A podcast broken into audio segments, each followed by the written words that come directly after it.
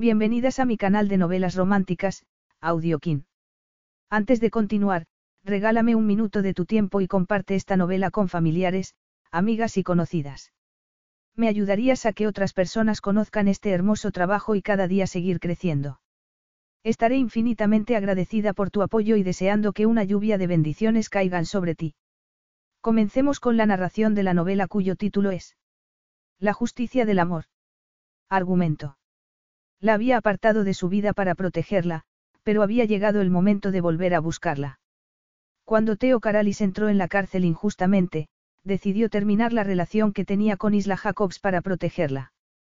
Tras demostrarse su inocencia y descubrir que Isla estaba embarazada, Teo decidió que nada le impediría darle a su hijo lo que él no había tenido nunca. Isla había intentado pasar página después de que Teo se negase a tener contacto con ella, pero al ver que éste se comprometía con su bebé, se sintió tentada a aceptar su invitación a viajar con él a Grecia, y a volver a caer en la tentación de sus brazos. ¿Sería eso suficiente para convencerla de que Teo también la quería a ella, no solo a su heredero? Prólogo. Isla se sentó muy recta en la dura silla, sin mirar a nadie a los ojos. Había sabido que sería difícil y estaba preparada, pero era un lugar que le encogía el corazón. No se trataba solo de las miradas de curiosidad ni que el ambiente fuese incómodo. Contuvo una carcajada e intentó no ponerse histérica. Todas las cárceles eran lugares incómodos. Era la tercera vez que iba de visita y tendría que haberle resultado más sencillo. Era un lugar frío y serio, con paredes grises y suelos duros, con empleados cuyas miradas eran todavía más duras que estos, donde olía a desinfectante. Todo aquello le hacía recordar otro lugar, otra época. Entonces las paredes habían estado pintadas de verde claro, no de gris, pero el fuerte olor a desinfectante y la sensación de desesperación habían sido los mismos. Y también la desolación. Se miró las manos, que tenía cerradas con fuerza sobre el regazo. Después, levantó la barbilla y miró al guardia que tenía enfrente, junto a la puerta, hasta que éste apartó la vista. No era el pasado lo que la ponía nerviosa, sino el hecho de no ser bien recibida allí. A pesar de todo lo que habían compartido, de todo lo que Teo le había dicho y de lo que ella había sentido, él no la quería en esos momentos. No quería su ayuda, su comprensión ni su presencia. Se había negado a verla en dos ocasiones. Aquella sería la tercera. Tragó saliva. Tenía un nudo en la garganta y sentía un dolor que la consumía. Teo tenía cosas más importantes en la cabeza que su relación, como demostrar que era inocente y salir de allí. Dado que ella era extranjera y solo hablaba algunas palabras de griego, no podía serle de mucha ayuda. Sus amigos y familiares podían ayudarlo más. Al leer la noticia de su detención en la prensa, Isla había descubierto una cara que no había conocido de él.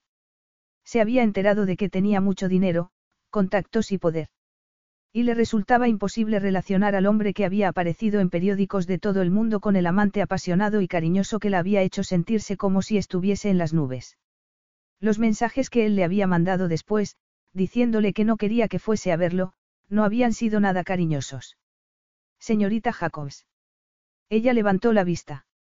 Tenía delante a un hombre delgado, vestido con un traje oscuro. Sí. Este se sentó a su lado y bajó la voz. Me llamo Petro Escauras. Trabajo para el señor Caralis. A Isla se le aceleró el corazón y esbozó una sonrisa tensa. Miró hacia la pesada puerta de metal junto a la que estaba el guardia. Iba a poder ver a Teo por fin. Me ha pedido que le dé esto. Petro Escauras le ofreció un sobre que no pesaba mucho. Isla lo abrió y leyó la nota en dos segundos, era solo una nota, no una carta. Su significado estaba claro, pero el señor Escauras no se quería arriesgar. Volvió a hablarle en tono amable, pero firme. El señor Caralis le pide que no vuelva a venir ni intente ponerse en contacto con él. Hizo una pausa, como esperando una respuesta, pero Isla no tenía palabras. Volvió a leer la nota, que tenía la letra de Teo. Y no reconoció el tono frío de la orden. Se sintió como si fuesen dos extraños y ella lo hubiese molestado, no como si tuviesen una relación con ella ni un vínculo especial. Tal vez, como si fuesen dos completos extraños, después de todo. Sintió un picor en los ojos, como si fuese a ponerse a llorar, pero estaba demasiado sorprendida como para llorar. Era como si todo lo ocurrido el mes anterior, todas las emociones y la felicidad, hubiesen sido un sueño. Y he traído esto para que lo firme. Isla miró el documento y tardó un segundo en procesarlo. Había oído hablar de aquellas cosas, pero nunca se había movido en círculos en los que se utilizasen. Era un acuerdo de confidencialidad. Si lo firmaba, no podría contarle a nadie que había conocido a Teo Caralis, ni hablar acerca de él o de su relación. ¿Cómo era posible que Teo pensase que necesitaba un acuerdo de confidencialidad? El hombre al que había conocido le había mentido por omisión y era evidente que ella se había equivocado, había pensado que eran almas gemelas, pero Teo no la conocía en absoluto si pensaba que podía vender su historia a la prensa. Isla tomó el bolígrafo con mano firme y puso su nombre donde debía. Petro Escauras la miró aliviado. ¿Quiere que la lleve a su hotel? No, le respondió ella, poniéndose en pie. Puedo ir sola. Había estado sola antes de que Teo irrumpiese en su vida como un rayo de sol. The future is a hefty responsibility and not one that we take lightly. But then taking things lightly has never been what Hefty is about. That's why we've created the Hefty Renew program that turns hard to recycle plastics into valuable resources like park benches and building materials. To participate, simply fill up an orange Hefty Renew bag with accepted items, tie it up, and drop it in with your regular recycling. That's it. It's that easy. It's time to rethink recycling with Renew. Particular valued resources may vary by geography. More info available at heftyrenew.com. Teo no la quería. Ella no formaba parte de su vida, solo había sido una diversión para él. Isla mantuvo la frente bien alta mientras salía por la puerta, ignorando el dolor de su corazón. Capítulo 1. Isla se tapó el cuello con la bufanda y metió las manos en los bolsillos del abrigo mientras caminaba por la calle. El invierno le traspasó la ropa y pensó que no era posible que solo hubiesen pasado cuatro meses desde que. Sintió dolor en el pecho. Ya no pensaba nunca en aquello. Respiró hondo e hizo lo que hacía siempre que sentía que se hundía, centrarse en lo positivo y buscar cinco motivos para sentirse bien. Era una diversión que había aprendido de niña y que siempre la ayudaba, aunque algunos días fuese difícil. Cinco motivos. Para hacerlo más sencillo, no pensaría demasiado en el futuro. Era más sencillo centrarse en el presente. 1. El sol brillaba después de toda una semana de lluvia fina. El azul del cielo invitaba al optimismo. 2. Rebeca le había prometido que iba a preparar unos brownies de chocolate para el desayuno porque sabía que era su dulce favorito. Se dio cuenta de que tenía el estómago vacío y frunció el ceño. 3. Rebeca. Su jefa y amiga era razón suficiente para sentirse agradecida. 4. Tal vez hubiesen llegado ya las nuevas lanas. Siempre era divertido sacar material nuevo, perderse en los colores y en las texturas mientras colocaba las estanterías. 5. El humo de un cigarrillo la asaltó al acercarse a un hombre que miraba un escaparate y sintió náuseas. El hombre la miró de reojo, se llevó el teléfono a la oreja y se dio la media vuelta para cruzar la calle. Ella volvió a respirar, en esa ocasión aspiró el olor a lluvia y a menta del caramelo que se había metido a la boca automáticamente. Por suerte, se le sentó el estómago. Siguió al hombre con la mirada. Lo conocía. Su rostro, que había visto solo un instante, no le había resultado familiar, pero había algo en el corte de su pelo cano y en su corpulencia que le quisieron sonar. Y eso le hizo sentirse incómoda. Siguió andando deprisa, pero no logró deshacerse de aquella impresión. Llevaba así toda la semana, con la sensación de que la estaban observando. Cuando estaba llegando a la tienda, apartó aquello de su mente. Tenía suerte de tener aquel trabajo y pretendía conservarlo. Le encantaban sus estudios y no había querido dejarlos, pero se había visto obligada a hacerlo. Era más importante tener un salario que intentar alcanzar su sueño de convertirse en historiadora y arqueóloga algún día. La mañana pasó enseguida mientras atendía a los clientes, comprobaba la mercancía y gestionaba los pedidos en línea. El grupo que se reunía a tejer en la parte trasera los viernes por la mañana terminó su sesión e Isla recogió para preparar la clase que Rebeca daba por la tarde. Ni a Rebeca ni a ella les había dado tiempo a tomar el té y le rugió el estómago mientras se agachaba debajo de la enorme mesa central para recoger un ovillo de lana. Isla. Estoy aquí. Casi he terminado, le respondió ella antes de incorporarse. Ha venido alguien a verte. Eso la extrañó. Ninguno de sus amigos solía pasar por allí. Además, había notado algo extraño en el tono de voz de Rebeca. No era desaprobación. Tal vez cautela. Isla frunció el ceño. Su jefa era una persona amable y cariñosa. No era normal que le molestase que alguien fuese a verla. Isla se puso recta y miró hacia la puerta que daba a la parte delantera de la tienda. Allí estaba Rebeca con expresión indescifrable. Isla se acercó. ¿Ocurre algo? Entonces vio una figura alta. Con la luz de fondo del escaparate, le pareció más una sombra que alguien de verdad. Isla parpadeó mientras la sombra se convertía en alguien a quien conocía. ¿A quién habías creído conocer? Abrió mucho los ojos y se aferró al ovillo de lana que tenía en la mano como si se tratase de un salvavidas. Separó los labios, no supo si lo hacía para hablar o para tomar aire, porque lo necesitaba. Sintió calor y, entonces, todo desapareció a su alrededor. Isla. Despierta. Oyó la voz de Rebeca a lo lejos. Notó algo húmedo en las mejillas y en la frente. Le gustó la sensación. Lo siento, Rebeca, yo. Isla frunció el ceño e intentó recordar lo que había ocurrido. Abrió los ojos y vio a su jefa, que sonreía y la miraba con preocupación. Ya estás bien. Nos has dado un susto. ¿Por qué hablaba en plural? Entonces recordó y giró la cabeza. No había nadie más en la habitación y la puerta estaba cerrada. Está en la tienda. Lo he echado de aquí, le dijo Rebeca. Aunque no quería salir. He tenido que amenazarlo con llamar a la policía si no nos daba un poco de privacidad, pero no ha sido necesario. Rebeca le acercó un vaso de agua a los labios. Toma, bebe. Tenía que haber insistido en que hicieses un descanso y te tomases un té. Isla bebió. Tonterías. No tienes por qué cuidar de mí, le respondió ella. Se incorporó y apoyó los pies en el suelo. Por un segundo, se sintió mareada, pero la sensación pasó e Isla suspiró aliviada. Ya me siento mucho mejor. Me alegra oírlo, dijo una voz profunda desde la puerta. Isla se puso tensa y se aferró con fuerza al terciopelo del sofá. Aquella voz le trajo recuerdos mágicos, felices, noches de luna llena junto al mar, Isla pensó que, de haber estado de pie, se le habrían doblado las rodillas. Rebeca se levantó con expresión beligerante. Como no respete la intimidad de Isla, tendré que pedirle que se marche. A Isla se le encogió el corazón al pensar en lo afortunada que era teniéndola como amiga. No estaba acostumbrada a que la defendiesen. Se había quedado huérfana de niña, nunca la habían adoptado, había estado sola toda la vida. No pasa nada, dijo, poniéndose de pie despacio para ver cómo se sentía. Yo me ocuparé de él. Rebeca la miró y después volvió a clavar la vista en el hombre.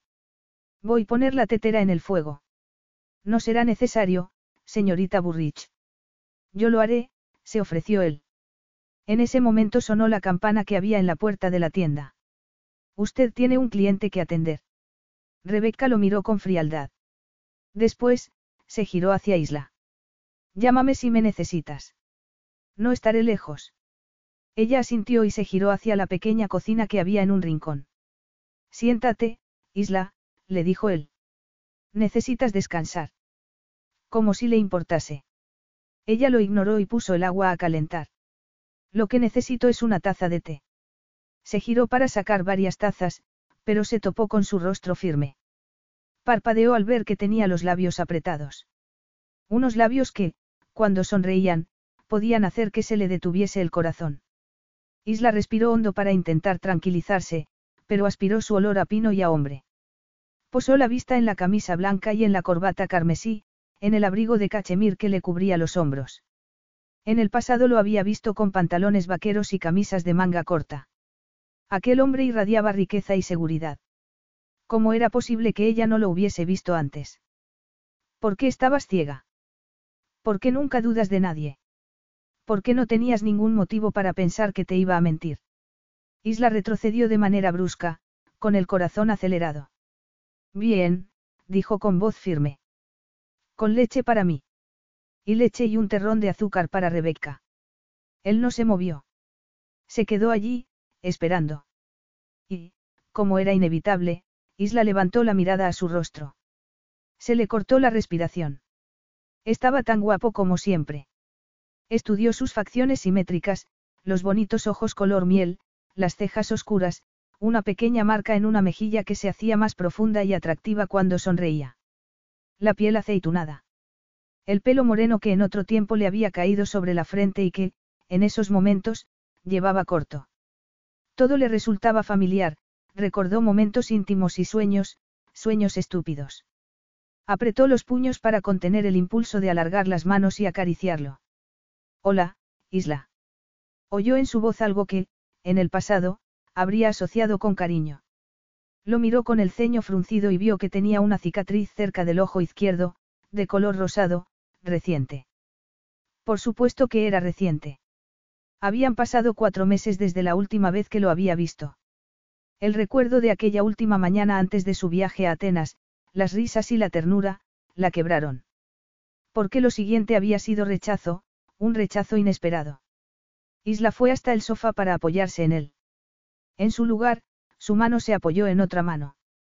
No me toques. exclamó, apartándose. Él la miró con sorpresa. Bien. No quería pensar que era la única que estaba sufriendo. Habría esperado que lo recibiese con los brazos abiertos. Tal vez hubiese sido una ingenua en el pasado, pero la realidad le había puesto los pies en la tierra. Sintió que se le doblaban las rodillas y se dejó caer en el sofá. Ya está hirviendo el agua. El cambio de expresión, como si fuese a hablar, pero en su lugar se giró y se puso a preparar el té. Aquello la transportó a Grecia. Aunque el hombre al que había conocido allí no era aquel hombre. Había sido un espejismo fabricado para seducir a una extranjera ingenua. Lo único real entre ellos había sido la increíble química sexual que había despertado en ella fantasías imposibles. El cariño, la conexión y la compresión habían sido solo fruto de su imaginación. Isla apretó la mandíbula e intentó pensar con frialdad. No solo era diferente la ropa. Su postura también había cambiado, tenía los hombros rígidos y expresión de cautela. Se sentía incómodo. Se lo merecía. Lo vio girarse hacia ella y mirarla a los ojos e Isla recordó cómo se había sentido entre sus brazos. Parpadeó. La mirada de él era indescifrable. Hay brownies, comentó, señalando la lata en la que guardaban las galletas. Él no se movió, pero la miró de un modo que hizo que se sintiese desnuda. En el pasado, a Isla le había maravillado que se tomase el tiempo necesario para conocerla y comprenderla, para hacer que se sintiese única y apreciada. En esos momentos sabía que había sido solo una técnica de seducción. Seguro que llevaba años haciendo eso con las mujeres. No significaba nada. Ella no había significado nada. Eso era lo que él le había dicho, e incluso la había amenazado con emprender acciones legales si intentaba contactar de nuevo con él. A Isla se le encogió el corazón. Llevaba toda la vida sintiéndose como una extraña y el rechazo de Teo la había destrozado en un momento en el que había bajado la guardia. Había creído en él, en ellos. ¿Qué estaba haciendo Teo allí? Fuesen cuales fuesen sus motivos, iba a causarle problemas. Isla resopló con impaciencia y cambió de postura en el sofá para tomarse el té, pero él se lo impidió. No te muevas, le dijo sin levantar la voz, pero en tono autoritario. Luego, preparó las tazas y los platos, sirvió el té y los brownies. Dejó lo de ella en una mesita que había junto al sofá, después, la miró como advirtiéndole que no se moviese y salió a la tienda con una taza y un plato para Rebeca. En cuanto lo vio marcharse, Rebeca se recostó en el sofá y cerró los ojos. Tenerlo cerca despertaba en ella demasiadas sensaciones. Le habría gustado fingir que solo sentía sorpresa e ira, pero había mucho más. Sentía calor entre los muslos, como si su cuerpo no hubiese captado el mensaje de que aquel hombre no podía traerle nada bueno. Se mordió el labio inferior e intentó ser fuerte. Cuando abrió los ojos, él estaba en la puerta, pero Isla fingió que no lo había visto. En su lugar, le dio un sorbo al té. Teo cerró la puerta y se acercó. Cuando te hayas terminado eso, te llevaré al médico. Perdón. Al médico, repitió él. Estás muy pálida y has perdido peso. Tienes mal aspecto. Isla agarró la taza con fuerza, tenía el corazón acelerado. No estaba preparada para aquello. No había pensado que volvería a verlo, mucho menos, que Teo se dignaría a hablar con ella. Gracias por darme tu opinión, pero no necesito un médico. Estoy bien. Él arqueó las cejas. Que te hayas mareado sin motivo alguno no es buena señal. Isla se encogió de hombros. Imagino que nadie reaccionaría bien al encontrarse frente a frente con el mayor error de su vida. Él se puso tenso, se ruborizó, pero en vez de retirarse, se acercó. Eso no explica que estés tan pálida, ni la pérdida de peso. Ella apretó los labios. Podía decírselo. Debía decírselo. Pero el único intento que había hecho para ponerse en contacto con él desde que había vuelto a Inglaterra había tenido como respuesta una amenaza. ¿Qué haces aquí? Le preguntó. Simón está preocupado por ti, le respondió Teo en voz baja. Le ha sorprendido que rechaces su oferta de trabajo y que hayas dejado la universidad.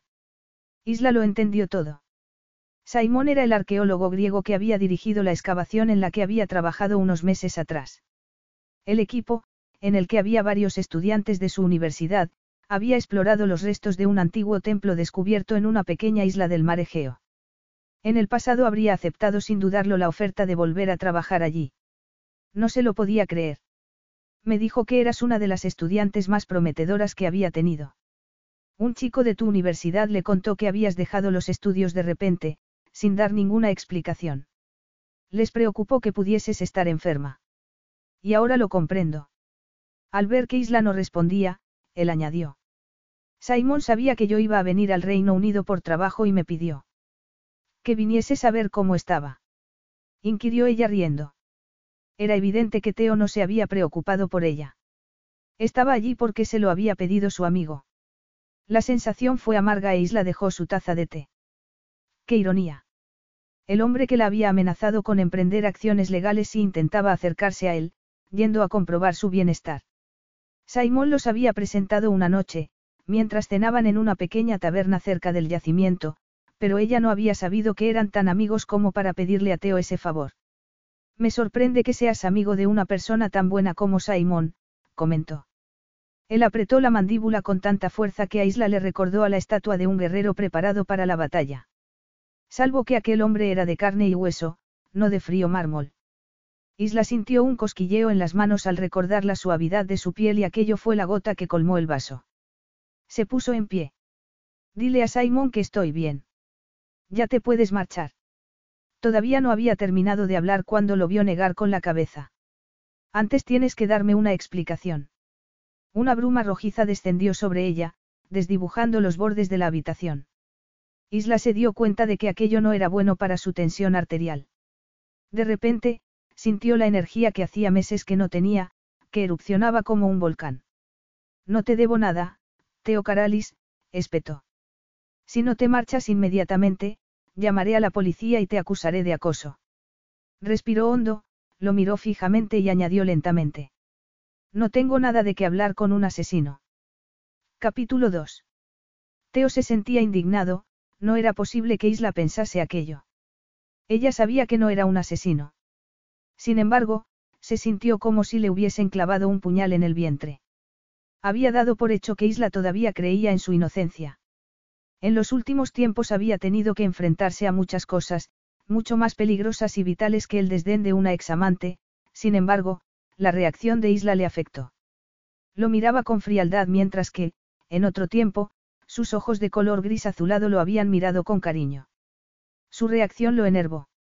Él, que había sobrevivido en una de las cárceles más duras de Grecia, que había reducido a uno de los matones más temidos del lugar cuando éste había intentado matarlo, sin duda, por orden de su enemigo, Spiro Stavroulis.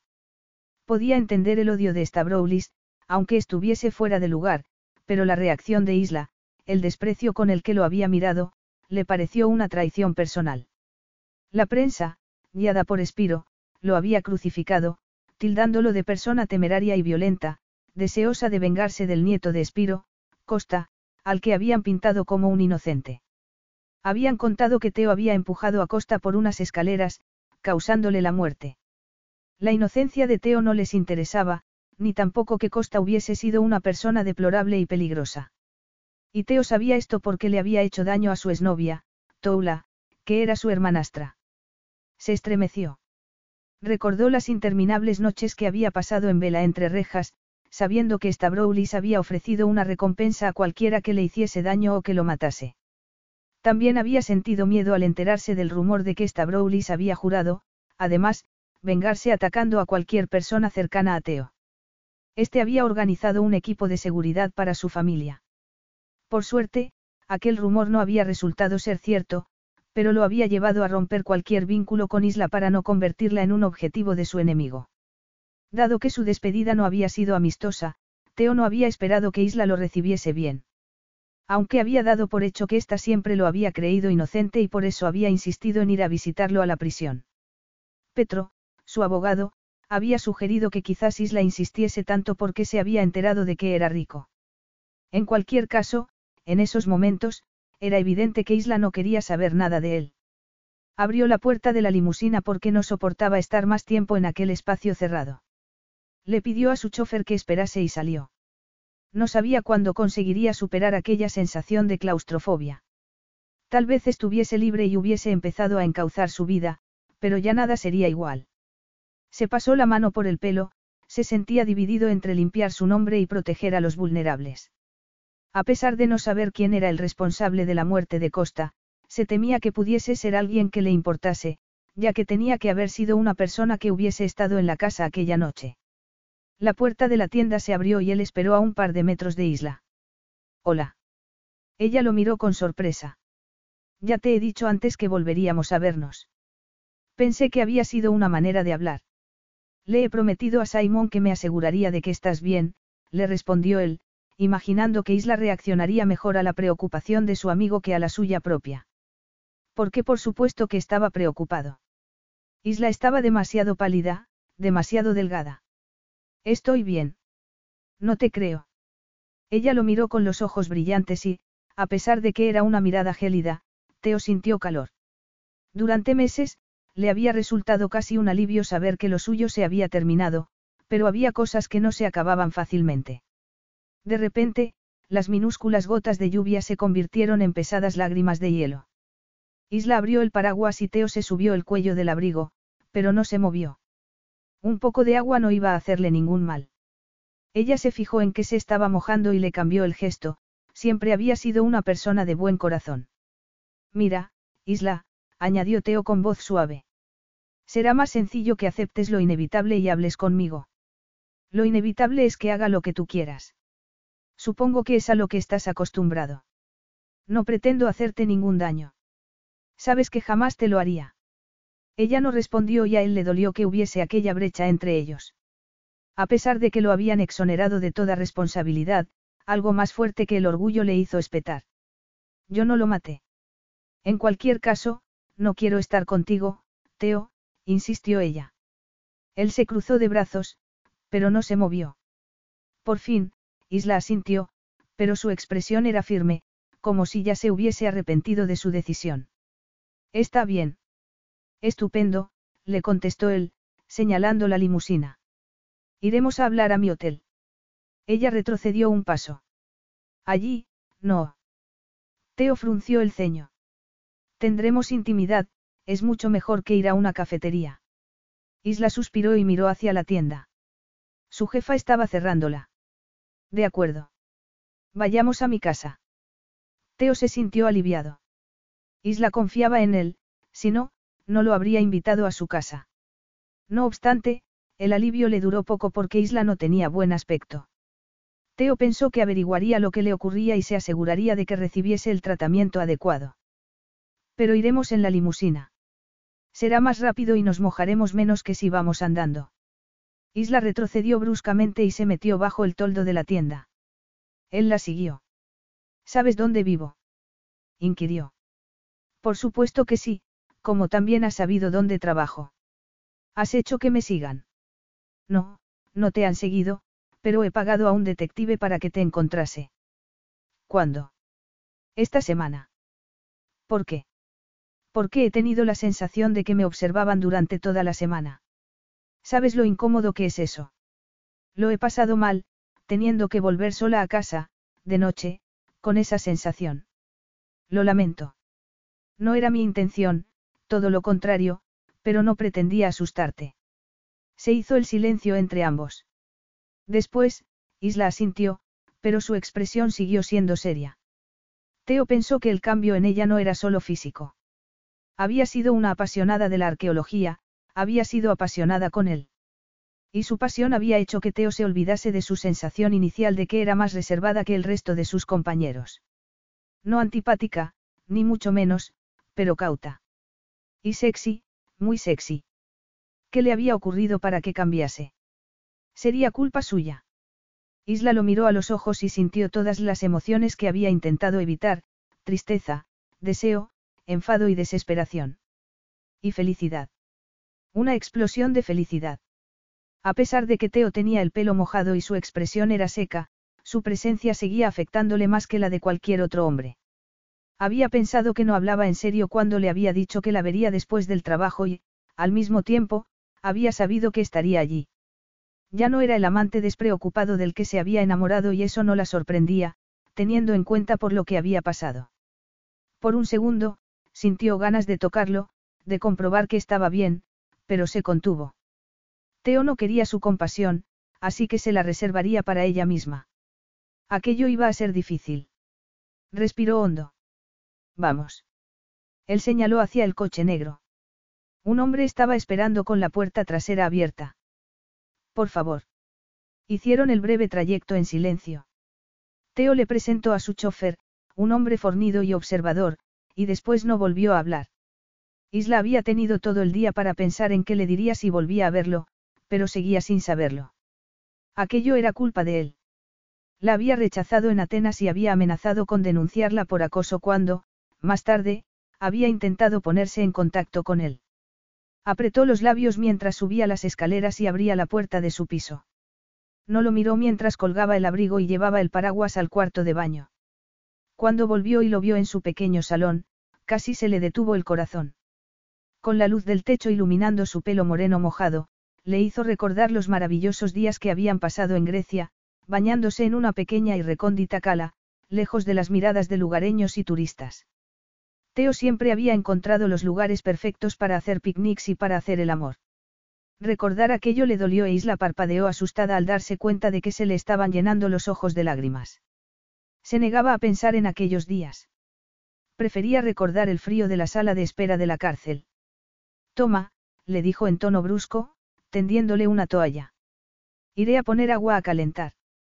Los dedos de Teo la rozaron al tomar la toalla y ella se estremeció y no pudo evitar clavar la vista en su impresionante cuerpo. Se había quitado el abrigo y llevaba puesto un traje negro que le sentaba como un guante. Teo era un hombre alto, de constitución atlética y que se comportaba con la seguridad de una persona que se siente cómoda en su propia piel. Aisla el hecho de que Teo no pareciese necesitar demostrarle nada a nadie le había resultado algo muy atractivo en el pasado. Admítelo, su carisma y el modo en que te miraba, como si no existiese nadie más, te cegaron. En esos momentos sabía que su seguridad era, más bien, la arrogancia de una persona muy rica, de un hombre privilegiado, acostumbrado a conseguir siempre lo que quería. Isla le dio la espalda, agradecida por poder distraerse con la rutina de preparar el té. Sabía que Teo prefería el café, pero no tenía y no iba a disculparse por ello. Se mantuvo de espaldas al salón para ganar tiempo, pero oyó cómo él se movía por la habitación. ¿Qué pensaría Teo de su pequeño piso, lleno de muebles de segunda mano? Era un lugar tranquilo, limpio y, sobre todo, barato. Y era más grande que la habitación que había alquilado cerca del yacimiento en Grecia, aunque más pequeño que la antigua casa que había compartido con Teo durante las últimas semanas. Le falló el pulso al recordar la solitaria casa, ubicada en un promontorio rocoso. Le había parecido un paraíso, con el mar color aguamarina delante y los olivares en la colina que tenía detrás. Había fantaseado con vivir allí con él, no solo durante las vacaciones de él, pero eso había sido antes de saber quién era realmente Teo Caralis. Ya está el té. Isla se giró y se lo encontró justo detrás, despeinado, con una ligera barba cubriendo su rostro. No parecía un hombre rico que se desplazaba en limusina y que llevaba abrigos que costaban más de lo que ella ganaba en varios meses. Parecía Teo, su Teo, con los ojos dorados brillantes y... Respiró hondo y dejó una taza encima de la mesa, que era tan pequeña que si se sentaban a ella los dos se tocarían sus rodillas. Así que Isla se sentó en el viejo sillón. Y él se quedó de pie un momento, como si estuviese decidiendo qué hacer. Entonces, tomó la taza, cruzó la habitación en tres zancadas y se sentó enfrente de ella. ¿Qué te ha pasado, Isla? Ella se mordió el labio inferior, La preocupación de Teo parecía sincera. Cuéntaselo. Al fin y al cabo, es lo que habías intentado hacer. Dudo. Has cambiado de actitud. En Atenas no querías saber nada de mí. Lo siento si te hice daño, le respondió él. Lo hice por tu bien. No me lo merecía. Es cierto. Lo siento. Isla suspiró. ¿Por qué darle vueltas al pasado? Por mucho que Teo sugiriese que había hecho aquello pensando en ella, lo cierto era que no le había importado nada. No estoy enferma, le dijo.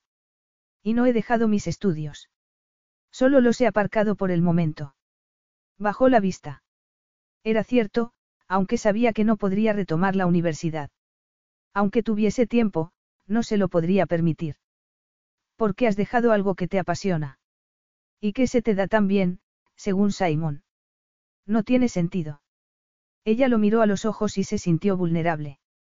Teo se inclinó hacia adelante, hacia ella. Dices que no estás enferma, pero es evidente que no estás bien. Isla suspiró. Estoy sana, pero llevo una temporada sin ganas de comer. Suspiró de nuevo. Estoy embarazada. Capítulo 3. A Teo le costó asimilar lo que acababa de oír.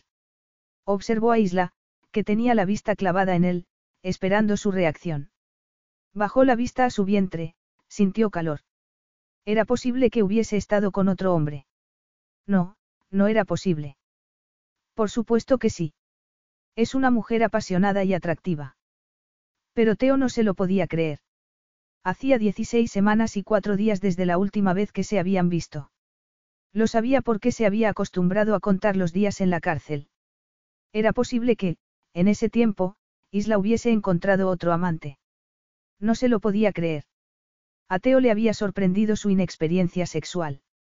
Incluso se había preguntado si era virgen, pero no había compartido sus sospechas con ella. En cualquier caso, había sido una amante ardiente, y él volvió a excitarse solo de recordarlo. No obstante, era extraño que una mujer llegase a los 24 años siendo inexperta y, al mismo tiempo, promiscua. Se había sentido halagado al pensar que él era su primer amante, no era posible que se hubiese acostado con otro justo después de haber estado con él. Isla no era una persona que bajase la guardia con facilidad, era reservada. Y cuando se había convertido en su amante, la satisfacción que había sentido él no había sido solo sexual. Teo se había sentido privilegiado. Entonces. Estás esperando un hijo mío. Cualquier duda desapareció al ver su expresión. Isla lo miró con sorpresa. Isla. Te conformarás con tener mi palabra. Si tú me lo dices, te creeré. ¿Por qué no iba a hacerlo? La mirada gélida de Isla cambió y se convirtió en la misma mirada de cuando lo había abrazado lo que parecía ser un siglo antes. Teo sacudió la cabeza. No era el momento de pensar en el pasado. El bebé es mío, afirmó Teo, seguro de lo que decía. Sintió que el pecho se le comprimía de la emoción. De repente, estaba nervioso, tenía miedo. Se preguntó si su padre biológico se habría sentido igual al recibir una noticia similar. Por supuesto que no.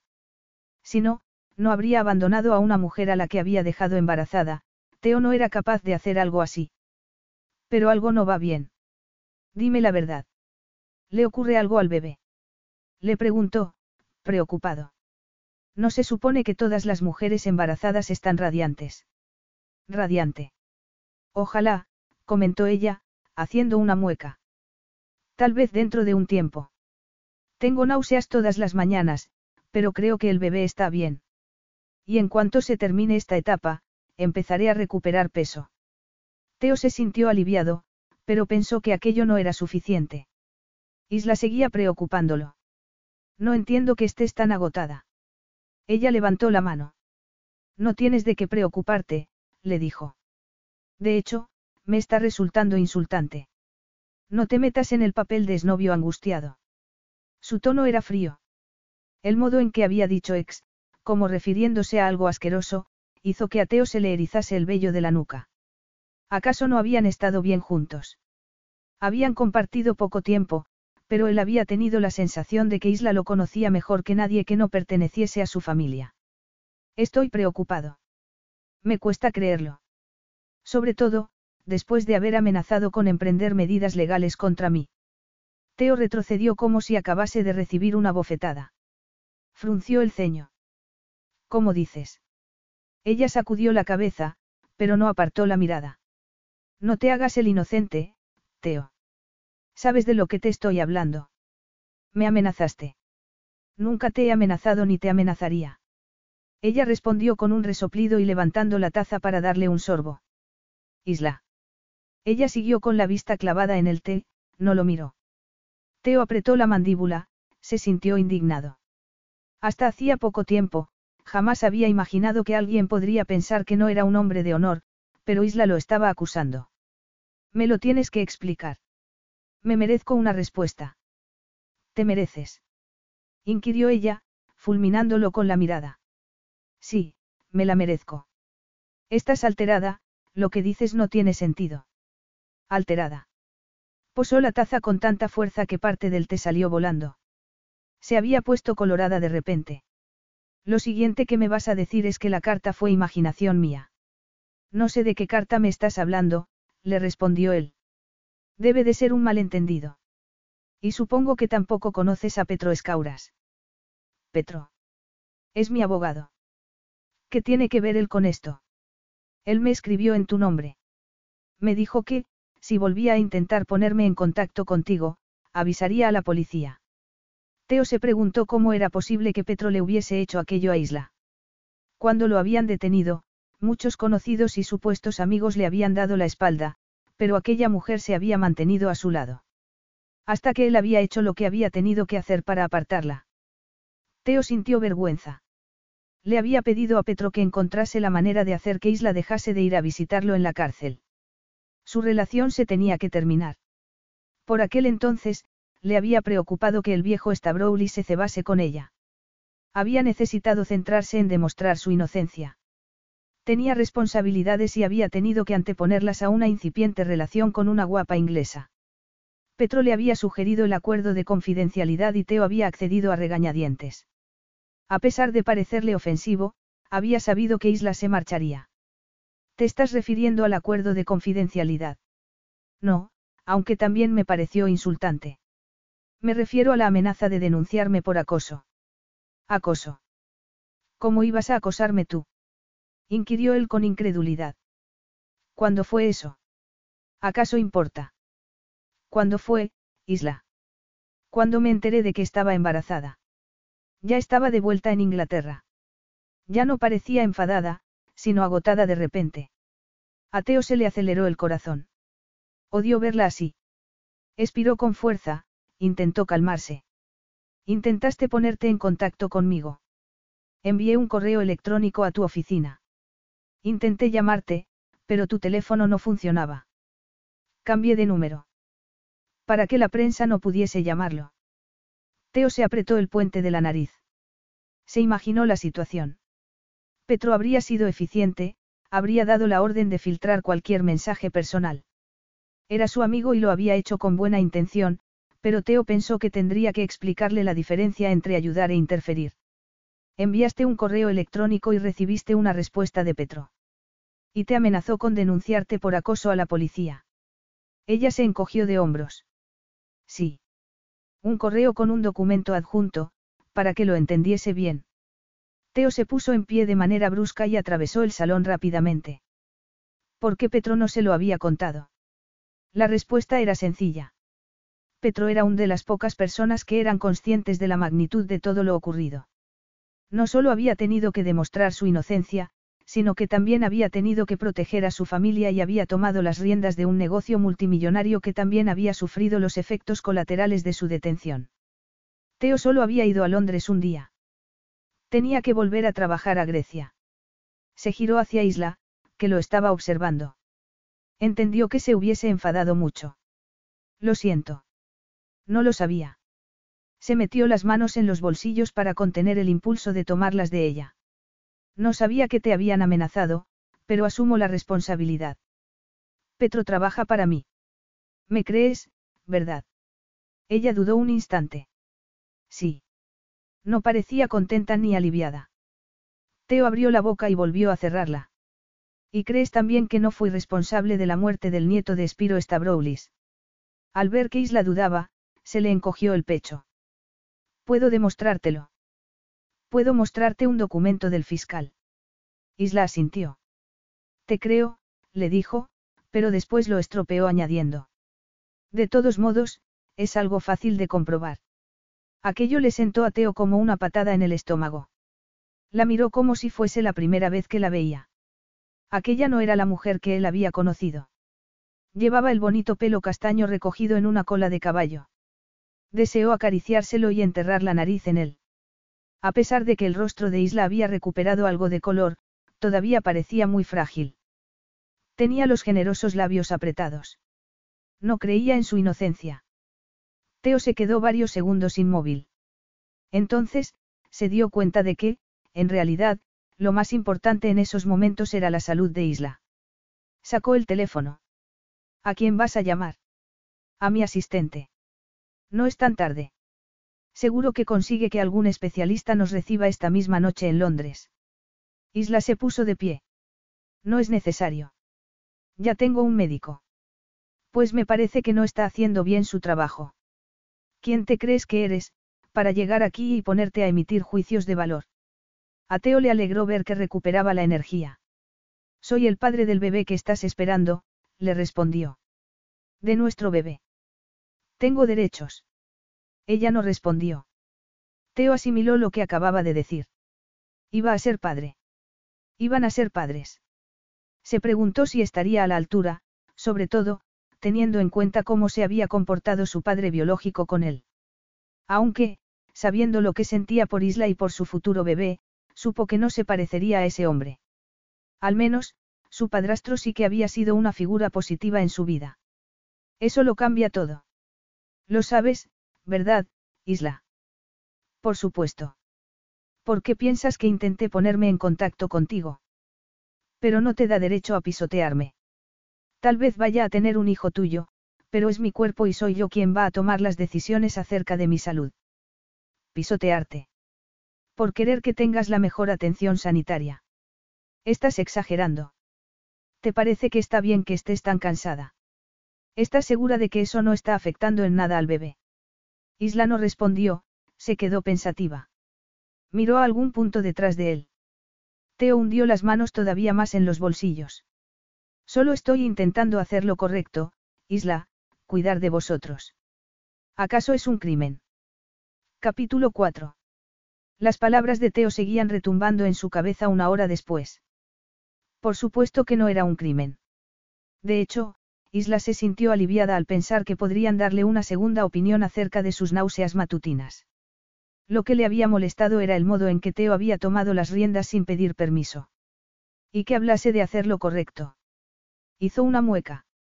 Era evidente que lo hacía porque sentía que era su obligación, no porque ella le importase. Ya se había dado cuenta hacía tiempo de que lo que para ella había sido una historia de amor, para él no había sido más que una diversión. Cuando había tenido problemas, Teo no se había apoyado en ella, estaba claro que no encajaba en su vida. En esos momentos, le preocupaba hacer lo correcto, pero no sentía nada. Al menos, por ella. Isla recordó el momento en el que había dado por hecho que el bebé era suyo. Había hecho que se sintiese excluida. Porque, en aquel momento, sí había parecido sentir algo, pero solo por el bebé. ¿Sería ese el motivo por el que estaba tan enfadada? Eran celos lo que sentía. Llevaba semanas convenciéndose de que no lo necesitaba, de que estaba mejor sin él. Se puso en posición fetal debajo de las sábanas y decidió no pensar más en aquello. Había tenido toda la vida para acostumbrarse a estar sola, a que nadie la quisiese. Tragó saliva e intentó ignorar el dolor. De todos modos, eso iba a cambiar. Sonrió. Iba a haber amor. Tenía mucho amor que darle a su hijo y suponía que éste también se lo daría a ella. Tal vez hubiese sido un error creer en Teo, pero el embarazo le parecía la cosa más maravillosa del mundo. A pesar de las náuseas. A pesar de haber tenido que renunciar a su sueño de convertirse en arqueóloga. Tal vez algún día pudiese hacerlo. Ignoró la voz que le decía en su cabeza que eso no sería posible. Se había imaginado el gesto de emoción de Teo al saber que iba a tener un hijo. No tienes ni idea de lo que pasa por su cabeza, admítelo. Lo que pensabas que era el inicio de una historia de amor no fue más que una aventura de verano. Isla se llevó las manos al vientre y clavó la vista en las cortinas de la habitación. ¿Cuántas veces se había quedado allí, mirándolas, mientras esperaba a que se le pasasen las náuseas matutinas? Pero aquella ocasión era diferente. Oyó un ruido en la habitación de al lado. No estaba descansando porque tuviese náuseas, aunque sí era cierto que se sentía aturdida.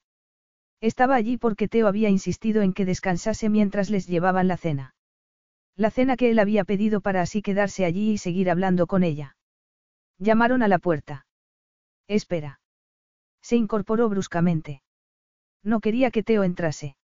No quería tener recuerdos de él en su habitación. Cuando salió al salón, Teo se había quitado la chaqueta. Isla se quedó inmóvil junto a la puerta, con el corazón acelerado. Él estaba de espaldas, poniendo la comida encima de la pequeña mesa. Se había remangado, dejando al descubierto sus fuertes antebrazos, cubiertos de una capa de vello oscuro que hizo que a Isla se le cortase la respiración al recordar su piel contra la de ella. Apretó los labios. Era normal que hubiese pensado tanto en él, ningún otro hombre le había dado semejantes experiencias. Algún día serían recuerdos que atesorar, cuando superase que le habían roto el corazón. Teo se giró. Se había quitado también la corbata y se había desabrochado varios botones de la camisa. Ella apartó la mirada de su cuello bronceado. Su aspecto era casi demasiado masculino, demasiado fuerte y carismático. Su aventura se había terminado. Ninguno de los dos quería revivirla. Teo, porque nunca se la había tomado en serio y ella, porque necesitaba protegerse. Ya es un poco tarde para eso. ¿Te encuentras mejor? La miró a los ojos y ella intentó leerle el pensamiento, pero fracasó. En realidad, nunca lo había entendido. Un poco. Su propia respuesta la sorprendió. No había pensado que sería capaz de relajarse con Teo Caralis en su casa. Se acercó a la mesa con el ceño fruncido. Había varios envases, no solo encima de la mesa, sino también en la encimera de la cocina. ¿Qué es todo esto? Él se encogió de hombros y apartó la vista. La cena. No sabía que te apetecía, así que he pedido una selección, le respondió él. Sé que te gusta la comida picante, pero tal vez sea mejor evitarla en estos momentos. Isla asintió y se sentó. Buena idea. Y, tienes razón, tengo hambre. Eso la sorprendió. En ocasiones no solo tenía náuseas por las mañanas y, a veces, solo pensar en preparar algo de comer la superaba. Solo lo hacía porque sabía que era bueno para el bebé. Estupendo. Teo sonrió de manera espontánea y, por un instante, Isla volvió a sentirse como en la pequeña isla del Egeo, cuando la vida le había parecido algo maravilloso y se había sentido feliz. Gracias a Teo. Tuvo calor, pero le duró solo un segundo, hasta que su cerebro la devolvió a la realidad. Frunció el ceño y apartó la mirada. Tomó una jarra de agua y se sirvió un vaso. De reojo, vio que Teo estaba serio. ¿Acaso había pensado que se la iba a ganar con solo una sonrisa? Tú también vas a comer. Después de que te haya servido tú. Como si se tratase de un camarero, le explicó cuál era el menú y fue levantando las tapas, haciendo que la habitación se llenase de deliciosos olores. Para su sorpresa, Isla se dio cuenta de que estaba salivando. Todo tenía una pinta maravillosa. No conocía ningún restaurante de comida a domicilio que sirviese todo aquello. ¿De dónde ha salido esto? Le preguntó. Teo nombró un lujoso hotel del centro de Londres, un lugar al que Isla jamás habría pensado en entrar. Sorprendida, lo miró a los ojos. No sabía si debía sentirse impresionada, pero se recordó que Teo era uno de los hombres más ricos de Europa. Apretó la mandíbula al recordar que le había ocultado aquel detalle cuando lo había conocido en Grecia. Sería porque le había preocupado que ella esperase regalos caros. O lo había hecho solo por diversión. He pensado que, tal y como tienes el estómago, no te apetecería comida basura, que es lo más fácil de pedir a domicilio. Sus palabras interrumpieron los pensamientos de Isla. Tenía razón. Aquella comida le apetecía. Su consideración la sorprendía. Hasta que recordó que le había dicho que quería hacer lo correcto. Debía de pensar que aquello también era su obligación. Seguro que no quería verla desnutrida. ¿Qué es lo que te resulta tan gracioso? Isla sacudió la cabeza. Nada. Gracias. Es un detalle por tu parte. Se dio cuenta de que él la miraba fijamente, pero no levantó la vista. En su lugar, empezó a comer el pollo y las verduras. Solo entonces, Teo se sirvió algo de estofado de ternera con champiñones. Isla tragó la comida que tenía en la boca y esperó. ¿Qué ocurre? ¿No te gusta? No, me encanta, admitió ella antes de volver a comer. La silla en la que estaba Teo crujió cuando éste se reclinó hacia atrás. Bien, me alegro. Era la comida más deliciosa que Isla había probado en mucho tiempo. Sonrió con la mirada clavada en el plato vacío y pensó que era estupendo poder gastar una fortuna en comida. Mientras cenaban, Isla se fue relajando. Y si no miraba al hombre que tenía enfrente, casi podía disfrutar. El día terminaba y no tenía nada más que hacer, se sentía bien. De repente, se puso tensa. No podía sentirse bien con Teo en su casa y porque, a pesar de que sabía que no estaba allí por ella, seguía deseándolo. La idea la alarmó e hizo que comentase. No entiendo que aceptes así, sin más, que el bebé es tuyo. Él dejó los cubiertos en el plato. No. ¿Preferirías que te acusase de mentir? Le preguntó él. Isla terminó de masticar y de tragar antes de mirarlo a los ojos. Por supuesto que no, pero me resulta extraño. Recuerda que sé el tipo de hombre que eres y el mundo en el que vives, le contestó. No olvides que tu abogado me hizo firmar un acuerdo de confidencialidad para que no le contase a nadie que te conocía. Aunque no era necesario. Fue un episodio de mi vida que no voy a compartir con nadie. Isla, era lo mejor. Te estaba protegiendo. No. Lo interrumpió ella, levantando una mano. No quiero que me des explicaciones. Se ha terminado. Como nuestra relación. No necesitaba excusas. Sabía cuál era la realidad. Lo había sabido cuando él se había negado a verla en la cárcel. Quiero decir que vives en un mundo en el que parece normal, tal vez incluso razonable, amenazar a otras personas para que guarden silencio. Y el acuerdo de confidencialidad que tuve que firmar es un ejemplo. Si me hubieses conocido como fingías conocerme, habría sabido que eso no era necesario. Lo que me hace saber cómo son las personas con las que te relacionas y cómo te ves tú. Piensas que eres tan importante que todo el mundo está deseando aprovecharse de ti. Teo frunció el ceño y apretó los dientes. Se echó hacia atrás y se cruzó de brazos. Su aspecto era poderoso, imponente y, por desgracia, muy atractivo. ¿Qué necesitaba Isla para dejar de sentirse atraída por él? Y con respecto a la amenaza de denunciarme por acoso. Él apoyó las manos en el borde de la mesa y se inclinó hacia adelante. Ya te he explicado que no sabía nada de eso. No importa. El caso es que tu abogado pensó que era necesario y razonable. Es evidente que pensó que te parecería bien. Eso quiere decir que tanto él como tú esperáis lo peor de los demás. Isla levantó la barbilla y lo retó con la mirada a contradecirle. Teo, por supuesto, no lo hizo. Cuando por fin habló lo hizo en tono suave. No olvides que estaba en la cárcel. Nada era normal y se estaban contando muchas falsedades acerca de mí. Ella se estremeció, no supo si lo que sentía era compasión o arrepentimiento. Había pasado mucho tiempo intentando sacarse a aquel hombre de la cabeza y del corazón porque había sentido demasiado por él. Pero había estado muy preocupada y, en esos momentos, al oír que mencionaba la cárcel, no pudo evitar sentir que hubiese tenido que pasar por aquello. Volvió a mirarlo a los ojos ambarinos. Lo siento. Debió de ser una pesadilla. La mirada de él se ablandó. Sonrió de medio lado. Gracias. Fue, inolvidable, pero ya se ha terminado. Continúa con lo que estabas diciendo. Isa parpadeó, dio un sorbo a su vaso de agua. Lo que quería decir es que, dado que esperas que los demás quieran aprovecharse de ti, es extraño que aceptes mi palabra de que el bebé es tuyo. La mirada de él se oscureció. La bajó a la mano de Isla, que había apoyado en su vientre. Seguro que quieres que hagamos una prueba de paternidad. Me estás diciendo que has estado con otro hombre después de marcharte de Atenas. La interpeló él. No. En ese caso, no veo dónde está el problema.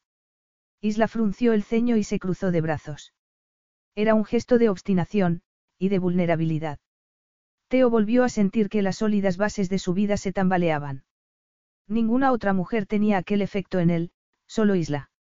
No se había dado cuenta al principio y, cuando lo había hecho, ya no había sabido qué hacer al respecto. Salvo pensar que aquello era temporal, que se apagaría cuando sus caminos se separasen. No era posible que siguiese afectándolo de semejante manera. Quería explicarle por qué la había apartado de su vida, pero no había sido solo para protegerla de la prensa o de Stavroulis. No se atrevía a intentar explicar con palabras cómo se había sentido por haber tenido que ir a la cárcel y con el trato que la prensa le había dado. Además, el daño ya estaba hecho. Se había asegurado de que Isla estuviese a salvo, pero había tenido que pagar un precio por ello. Una vez que ella había salido de Grecia, la prioridad de Teo no había sido Isla, sino quedar en libertad para apoyar a su madre y asegurarse de que Toula, que se había venido abajo la noche de la muerte de Costa, se recuperaba. Y conseguir que la empresa familiar no se hundiese. Solo necesito una respuesta sencilla a una pregunta muy fácil. ¿Por qué no pides una prueba de paternidad?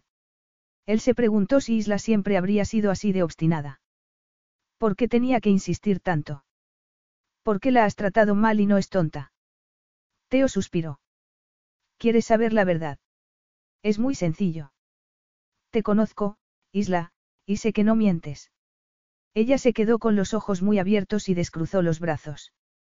Cuando por fin recuperó el habla, su voz era ronca. ¿Piensas que me conoces? Teo la conocía. Se había sentido extrañamente cómodo con ella desde el principio, con sus actitudes, sus reacciones e incluso su sentido del humor. Como si fuesen dos viejos amigos. La conexión que había existido entre ellos había sido tan real como sorprendente.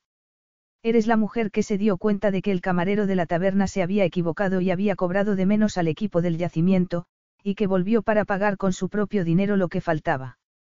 Eres la mujer que descubrió, junto con una compañera, un casco antiguo que resultó ser el hallazgo más importante del yacimiento. Y cuando todo el mundo se dio cuenta de su importancia y tu compañera no se atrevió a adjudicárselo, te aseguraste de concederle su mérito. Teo había estado allí aquel día y lo había visto con sus propios ojos.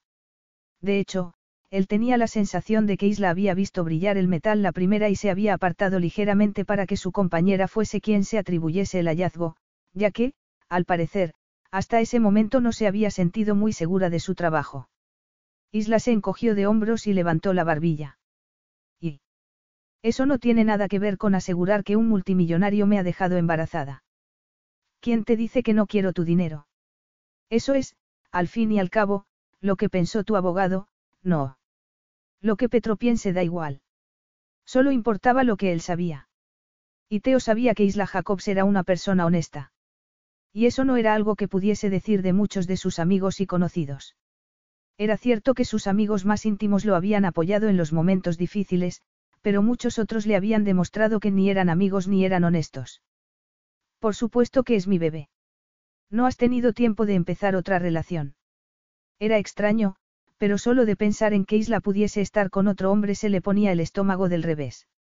A pesar de que sabía que eso no había ocurrido, era capaz de imaginárselo, mucho más fácil que imaginarse el delgado cuerpo de Isla con un bebé en su interior. Teo aceptaba el embarazo, pero otra cosa era hacerse a la idea de que iba a ser padre.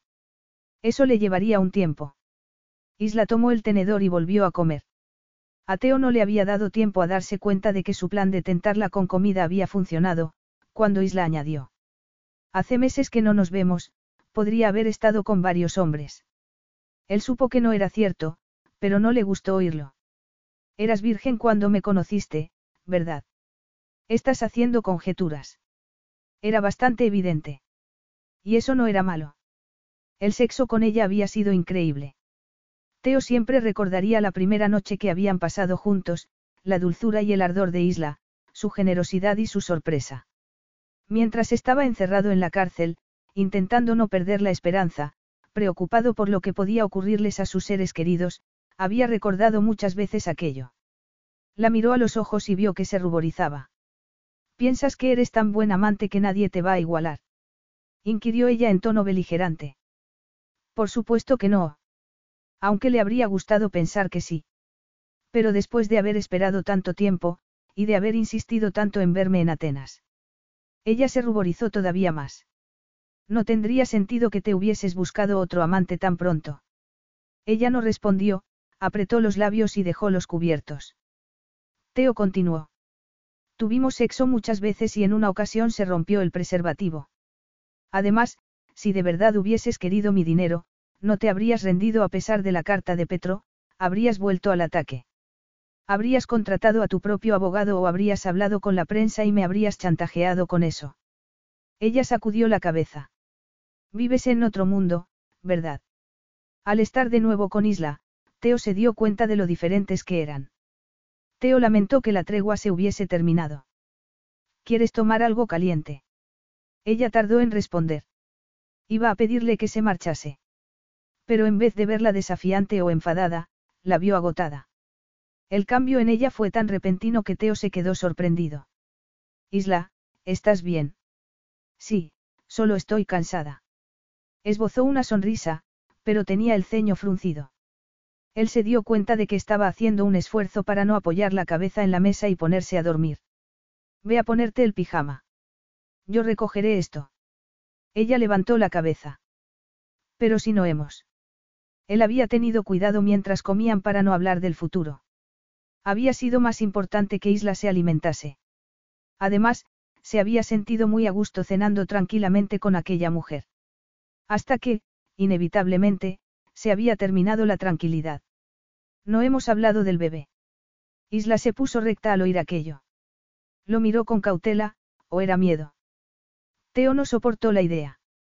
Su vida había cambiado de manera dramática en los últimos meses, había vivido experiencias que jamás habría podido imaginar, pero aquello, no. No era posible que una mujer le tuviese miedo. Es tarde, Isla. En realidad, era temprano, pero ella estaba agotada. ¿Cómo había conseguido trabajar y cuidar de sí misma con tan poca energía? Él intentó hablarle en tono tranquilizador. Hablaremos mañana. Tienes razón, todavía tenemos muchos temas que tratar. Mañana. Repitió ella, como si se tratase de una palabra de un idioma extranjero, desconocido, pero si has dicho que solo habías venido un día a Londres. Pensé que tenías que volver a Atenas. Eso era antes de saber que íbamos a tener un hijo.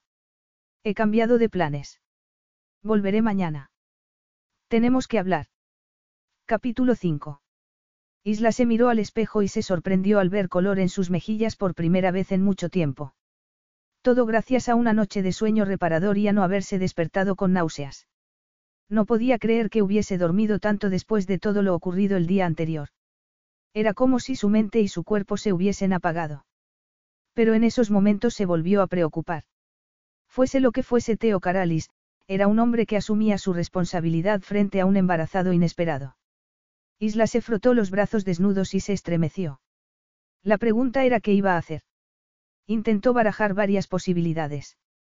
En un mundo en el que se hacía firmar a otras personas acuerdos de confidencialidad para proteger su intimidad, o en el que se amenazaba con emprender acciones legales si intentaba llamarlo, pretendería Teo comprar su silencio. O proporcionarle apoyo económico a cambio de que lo dejase tranquilo. O querría a su hijo. Pediría que regulase en su custodia o incluso criarlo él. Era posible. Isla se dio cuenta de que se estaba aferrando al borde del lavabo con ambas manos, estaba temblando, sentía pánico. Tomó su cepillo y empezó a peinarse, concentrándose en los movimientos e intentando respirar. Estaba dándole demasiadas vueltas al tema. La noche anterior, Teo le había dicho que se pusiese el pijama mientras él recogía la mesa y cuando Isla había vuelto a la cocina, todo estaba ordenado y Teo, remangado, estaba limpiando la mesa. Lo había visto cómodo allí y a Isla se le había encogido el corazón. Había recordado los días felices que había pasado a su lado. Entonces, él se había girado y, si bien era cierto que Isla llevaba puesto una vieja bata encima del camisón, Teo la había mirado sin ningún interés. Su mirada le había hecho saber que ya no quería nada con ella, salvo lo relativo al bebé. No la deseaba. Eso se había terminado. Isla sintió que se le llenaban los ojos de lágrimas. Cuando oyó el timbre, buscó la bata, que había dejado en el dormitorio. El timbre volvió a sonar de manera insistente. Lo suficiente como para molestar a sus vecinos. Corrió a la puerta y se detuvo a mirar por la mirilla. Contuvo la respiración. Se sentía molesta, no emocionada. Apretó los labios y abrió la puerta. ¿Has visto la hora que es? Es demasiado temprano para visitas. Teo se encogió de hombros, el hoyuelo apareció en su mejilla y ella se quejó por fijarse en él. Estaba recién afeitado, todavía tenía el pelo ligeramente húmedo, y estaba muy guapo. No es demasiado temprano para desayunar. Necesitas estar fuerte si vas a ir a trabajar. Teo entró, cerró la puerta con el pie y le tendió una caja. En ella había bollos, fruta y varios vasos de café de usar y tirar. Isla enseguida olió el rico aroma del café que tanto le gustaba a los griegos que tanto le había gustado a ella también. Su estómago se reveló. Arrugó la nariz y sintió que se le revolvía el estómago. Se dio la media vuelta y echó a correr hacia el cuarto de baño. Sorprendido, Vio cómo las largas piernas de Isla echaban a correr y su melena castaña y ondulada se movía al mismo tiempo. Lo que no le sorprendió fue sentir deseo. Lo había sentido también el día anterior, entre la sorpresa del embarazo de Isla y sus continuos reproches. Ya no eran amantes y él tenía que controlarse. No podían volver a estar juntos en esos momentos, su vida seguía siendo un desastre. Pero la deseas, no. Eso no ha cambiado. No ha sido solo la noticia del bebé lo que ha impedido que duermas esta noche, ¿verdad? Oyó cerrarse la puerta del cuarto de baño y se puso en acción. Dejó el desayuno en la cocina y se acercó al baño, donde se debatió entre entrar o darle privacidad a Isla. Oyó un grifo abierto y esperó. ¿Cómo podía ayudarla? Salvo que fuese ayudándola a incorporarse, no podía hacer mucho más. Su intención había sido buena. Le había sorprendido verla con tanto apetito la noche anterior, pero esa mañana, sacudió la cabeza. Tenía que haberlo pensado mejor antes de llevarle el desayuno, las náuseas matutinas se llamaban así por un motivo. Cuando la puerta del cuarto de baño se volvió a abrir, él había dejado la caja con comida fuera del piso. Isla estaba muy pálida y tenía el pelo alrededor de la cara húmedo. No tenía nada que ver con la mujer atractiva, de mejillas sonrosadas, que le había abierto la puerta. Teo no se atrevió a preguntarle si estaba bien. Había aprendido aquello con su hermana Toula, que siempre que se sentía mal estaba de mal humor. En su lugar, le ofreció un vaso de agua. Gracias. Isla bebió. No pareció notar el chispazo que había notado él cuando sus dedos se habían rozado. Cambia de rumbo, Caralis. No se encuentra bien, pensó él. Pero no pudo evitar fijarse en que también se había mojado la camiseta ancha que llevaba puesta, que se le pegaba a los pechos. Apartó la mirada y entonces se fijó en sus piernas desnudas. Sintió calor. ¿No prefieres sentarte? ¿Dónde está el café? Le preguntó ella. ¿Te apetece? No. El olor me da náuseas. En ese caso, puedes sentarte en la cocina, lo he sacado fuera. No sabía qué era exactamente lo que te había puesto así. No te pongas tan serio, le dijo ella mientras se sentaba en una silla. No tenías por qué saberlo. Pero podía haberlo adivinado. Era lógico que los olores fuertes la molestasen. ¿Qué puedes tomar?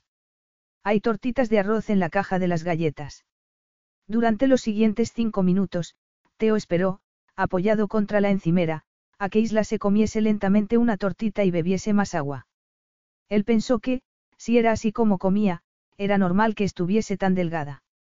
No entendió cómo podía aguantar de pie todo el día en la tienda. Cuando se hubo terminado la tercera tortita, a Teo se le acabó la paciencia. Fue a la puerta y tomó todo menos el café. Isla no dijo nada, solo observó cómo sacaba platos, uno para la fruta y otro para unos bollos recién hechos que olían estupendamente. Se miraron y ella se encogió de hombros, como diciéndole que tampoco sabía cómo le iba a sentar aquello. De repente, fue como si hubiesen retrocedido a los días que habían pasado juntos en Grecia, donde también habían sido capaces de comunicarse sin palabras. A Teo le había sorprendido que pudiesen entenderse tan bien, como si hiciese años, no semanas, que se conocían. No obstante, aquello formaba parte del pasado. Teo se sentó enfrente de Isla y la observó por si volvía a dar señales de tener que ir al cuarto de baño. Ella parecía estar esperando también, como si no estuviese segura de cuál iba a ser la reacción de su cuerpo. Luego, tomó una uva y se la metió en la boca. Sonrió. Qué rica. Gracias. Teo asintió en silencio. Algo en su abrupto cambio hizo que se le pusiese un nudo en la garganta. ¿Cuánto tiempo llevaría así de mal? ¿Quién la había ayudado hasta entonces? Se guardó aquellas preguntas para él mientras Isla comía varias uvas más. Luego la vio dudar antes de decir. Frambuesas. Y parecen recién recolectadas. Lo miró como si se preguntase de dónde las había sacado, si no era tiempo de frambuesas. Has dejado los estudios porque estás embarazada. Era terrible que no continuase, según Simón era una de las mejores estudiantes que había visto. Ella dejó de sonreír y asintió. No podía estudiar y tener un bebé. Tenía que buscar trabajo. Teo apretó la mandíbula. Él podría mantenerla mientras terminaba el grado, pero las cosas no eran tan sencillas. Para empezar, Isla iba a necesitar otras ayudas, no solo que alguien le pagase la universidad. Pero en esos momentos sus estudios no eran la prioridad. He conseguido cita con un obstetra hoy. Ella levantó la barbilla. Gracias, pero tengo que avisar en el trabajo si voy a ausentarme. Rebeca cuenta conmigo. Por eso he pedido la cita a la hora de comer. Yo te llevaré y te traeré en coche. Isla lo miró con los ojos brillantes y él sintió que quería objetar, no supo si era porque no le gustaba que interfiriese o porque no le gustaba él. Se le encogió el estómago, pero aquello no se trataba de él. Se trataba de que Isla hiciese lo necesario para cuidarse y cuidar del bebé. Su bebé. Hablaré con Rebecca y, si le parece bien, iré a la cita. Teo asintió. No le contó que ya había hablado él con su jefa. La otra mujer, al ver a Teo preocupado por Isla, se había mostrado muy cooperativa e incluso receptiva con sus otras sugerencias, pero Isla todavía no estaba preparada para oírlas. Poco a poco. Él ya había sabido que era una mujer testaruda, pero en esos momentos se dio cuenta de que también era muy fuerte. Teo no pudo evitar pensar en Toula. Su hermanastra se enfrentaba a otro tipo de problemas, entre ellos, el abandono y, probablemente, los malos tratos que había sufrido de niña. No era de extrañar que tuviese depresión y que hubiese sucumbido a las sustancias prohibidas bajo la influencia de Costa Stavroulis. Teo no pudo evitar comparar los intentos de Toula de evitar enfrentarse a los problemas con la determinación de Isla de manejar su vida plantándole cara a la realidad, no huyendo de ella. Se sintió avergonzado. Eso era injusto. Toula lo estaba haciendo lo mejor que podía y al menos había accedido a recibir ayuda profesional para lidiar con ellos. Teo. ¿Me has oído? Lo siento. La miró y se dio cuenta de que le centelleaban los ojos y volvía a parecerse a la mujer a la que había conocido. El pelo le brillaba sobre los hombros y la mirada de Teo bajó irresistiblemente a sus pechos. ¿Quieres comer algo? Teo tragó saliva y tomó un bollo. Tenía hambre, pero no de bollos. Pero no podía saciar su apetito por Isla Jacobs. Aparte de que ésta no se sentía bien, no era el momento de complicar todavía más la situación con sexo. Al fin y al cabo, él no era su persona favorita, después de haberse negado a verla en la cárcel. Además, tenían que tomar algunas decisiones importantes y Teo pretendía convencerla para que viese las cosas a su manera. Devorarla tal vez fuese buena idea a corto plazo, pero, a la larga, podía destrozar sus planes. Y había llegado el momento de empezar a ponerlos en práctica. Sacó un papel que llevaba doblado en el bolsillo de la chaqueta y lo dejó encima de la mesa. Te he traído esto. Para confirmar lo que te dije ayer. Teo no quería que dudase de él. Isla frunció el ceño y leyó el documento oficial. Era una traducción al inglés que confirmaba que se habían retirado los cargos de asesinato contra él y que era un hombre libre. Teo sabía que ella ya tenía eso claro, si no, no lo habría dejado entrar en su casa. Aunque el día anterior le hubiese dicho que era un asesino. Que todo el mundo lo insinuase no le había dolido tanto como que lo hiciese ella. Lo siento, Teo, le dijo Isla, mirándolo con los ojos muy abiertos. No debí decirte que eras un asesino. Sabía que no era verdad, pero estaba. No me tienes que dar explicaciones. Ninguno de los dos había estado en su mejor momento. Ambos hemos tenido mucha tensión. Yo solo quiero dejar las cosas claras. No obstante, lo siento. Siento que hayas tenido que pasar por todo eso. Debió de ser horrible. Él se echó hacia atrás en la silla, como si el recuerdo de lo ocurrido no lo pusiese tenso. Ya ha pasado. Sí.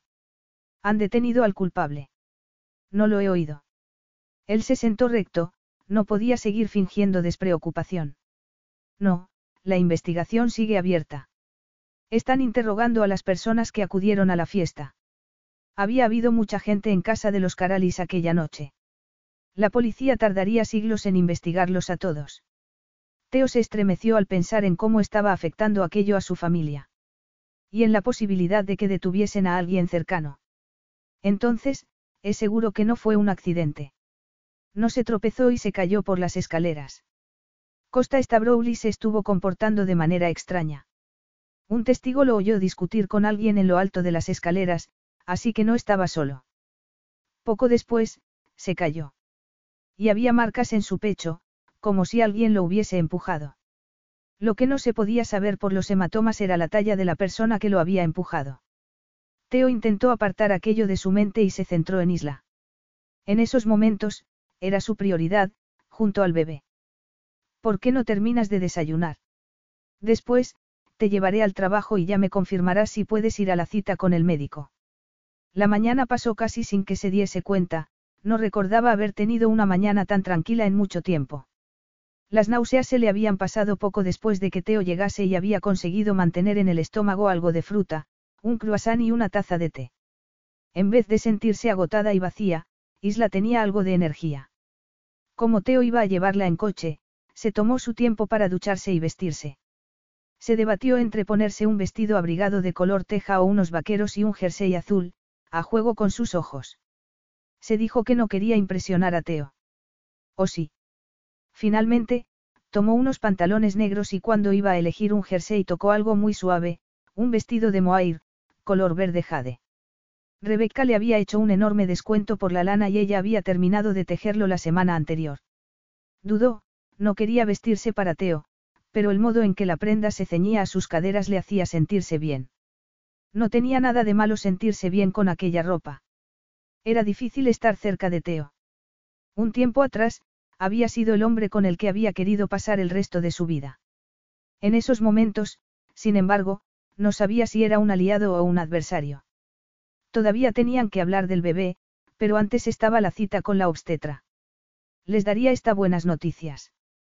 Cuando llegó a la tienda Rebeca no le puso ningún impedimento para que fuese a la consulta. De hecho, a Isla le pareció que se sentía aliviada al ver que iba a pedir otra opinión. El médico le confirmó que el embarazo iba bien y hablaron del tratamiento para las náuseas. Por suerte, no pensó que fuese necesario ingresarla y, tras hacer varias preguntas a Isla, le dijo que tenía la esperanza de que las náuseas se le pasasen muy pronto. Isla se sentía mejor, posiblemente porque había dormido bien y había conseguido comer algo. La médico les dio otra cita para más adelante y aconsejó a Isla que evitase el estrés lo máximo posible. Le sugirió que trabajase menos para intentar recuperarse. Eso iba a ser difícil porque necesitaba trabajar y ahorrar para el futuro. Por si todo aquello no hubiese sido suficiente, en vez de llevarla de vuelta a la tienda al terminar la consulta, Teo se detuvo delante de un pequeño y caro restaurante e insistió en que tenía que comer. Sentada en el lujoso coche, mirando a través de la ventanilla el acogedor local, se sintió atrapada.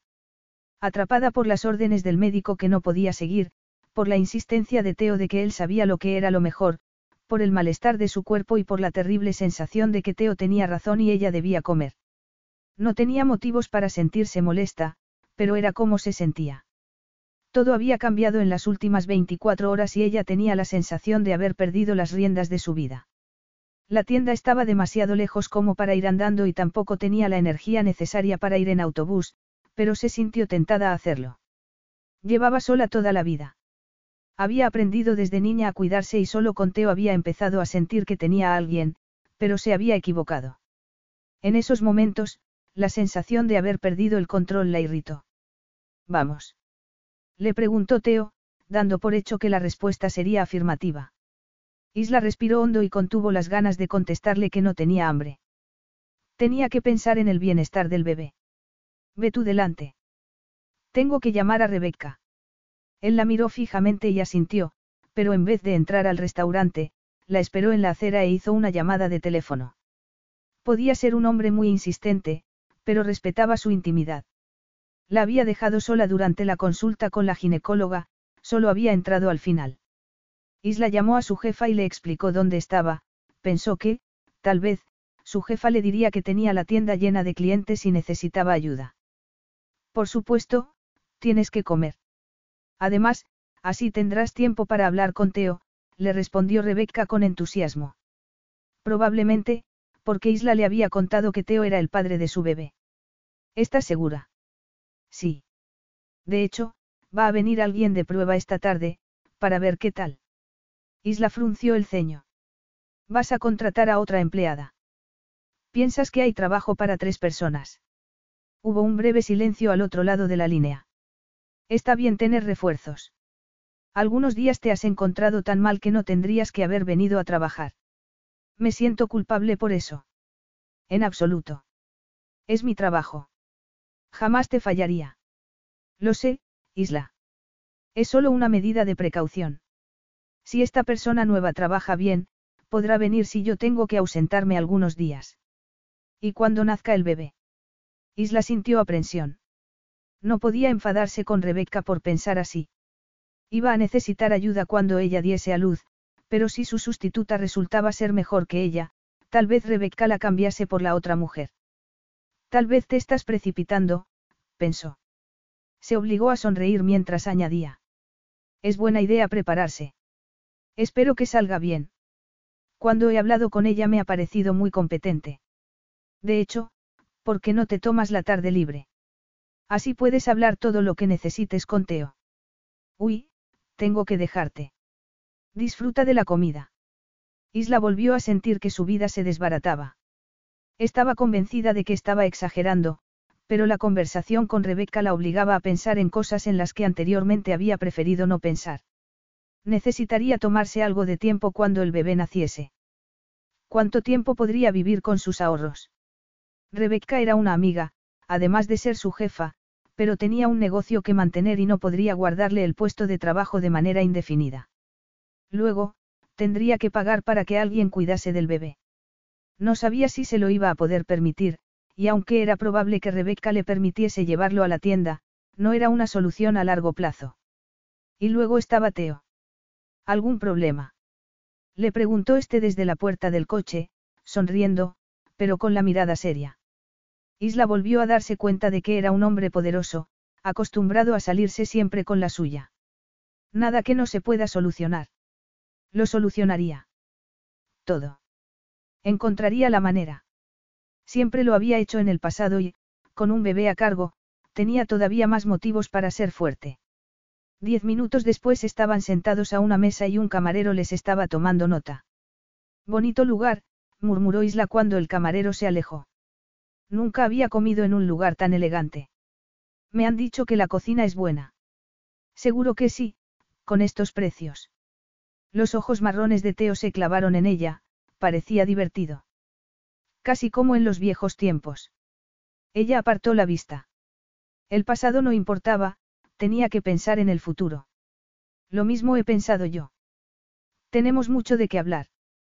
¿Por dónde empezamos? Isla volvió a mirarlo y entonces vio determinación en sus ojos.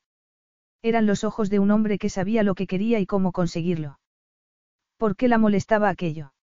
Dio un sorbo a su vaso de agua con gas y pensó en la efervescencia de Teo haciéndole el amor. Pero en eso era mejor no pensar. Dime directamente, Teo, ¿qué es lo que quieres? Él sonrió. Aparte de comer. En lo que respecta al bebé. Solo has dicho que aceptas que es tuyo. ¿Quieres implicarte en su educación? Teo le mantuvo la mirada mientras asentía. Por supuesto. Quiero que nuestro hijo tenga el amor y el apoyo de un padre y una madre. En todo momento. Isla parpadeó. No sabía qué había esperado oír. Cuando sea lo suficientemente mayor para viajar, encontraremos la manera de organizarlo, le respondió ella. No me has entendido. No es eso lo que tengo en mente, le contestó él. No. Teo negó con la cabeza. Quiero que nuestro hijo nos tenga a los dos. Juntos. Como una familia, le dijo, dedicándole una de esas sonrisas que hacía que Isla se derritiese por dentro. Quiero que te cases conmigo, Isla. Capítulo 6. Teo jamás se había imaginado que le diría aquello a una mujer. Así que le resultó extraño sentir que estaba haciendo lo correcto. Vio pánico en los expresivos ojos de Isla, pero esa no fue su sensación. Antes de aquello no había estado preparado para renunciar a su libertad y atarse a una mujer para toda la vida, pero en esos momentos eso había cambiado y cuando se comprometía a algo lo hacía de verdad. Sabía lo que era una familia desestructurada y no quería eso para su hijo. Se le hacía un nudo en el estómago solo de pensar en abandonar a un niño. Jamás le daría la espalda a su bebé. Pero no se trataba solo de eso. Había algo gratificante, casi tranquilizador, en reivindicar a Isla como suya. Alejarla de su lado le había resultado muy difícil.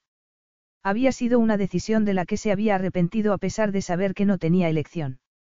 Teo sabía que casarse con ella no sería fácil, a pesar de la tensión sexual que había entre ambos. De hecho, eso lo complicaba todo. Tenía que convencer a Isla para que viese la situación como la veía él. No podía dejarse distraer por la atracción que sentía por ella. Además, habían compartido algo más que eso. La conexión y la felicidad que había sentido a su lado no habían sido producto de su imaginación. Era cierto que no le había contado a Isla quién era en realidad, pero lo había hecho para estar seguro de que no estaba con él por el dinero, que le gustaba Teo, el hombre, no el multimillonario. ¿No te parece que casarse es una exageración? Parecía divertida con la propuesta y nerviosa al mismo tiempo. En absoluto, le dijo él. He estado pensando, como supongo que lo habrás hecho tú. Quiero que nuestro hijo empiece su vida de la mejor manera posible. ¿Y piensas que eso va a ser posible si lo crían dos personas que no se quieren? Teo la miró fijamente. Isla llevaba la melena castaña recogida en una gruesa trenza y muy poco maquillaje. No obstante, aquel aspecto tan minimalista realzaba sus elegantes facciones, la dulce curva de sus labios, la inteligencia de su mirada y la determinación de su mandíbula. El jersey verde le sentaba bien y enfatizaba su elegancia innata. Teo sintió deseo. ¿Cómo podía desear tanto a una mujer que lo miraba con semejante frialdad, que no había hecho nada para tentarlo? La primera vez que la había visto, Isla había llevado puestos unos pantalones polvorientos, una camisa y un sombrero de paja, y había estado hablando con Simon, muy seria. Entonces, se había echado a reír y él ya no se había fijado en nadie más. Lo había cautivado, aunque Teo no sabía por qué. Era mucho más práctica que cualquiera de sus anteriores amantes, autosuficiente, disfrutaba más con su trabajo. Y cuando se había entregado a él lo había hecho abriendo completamente su cuerpo y su mente de tal manera que Teo había tenido la sensación de que le ofrecía el mundo.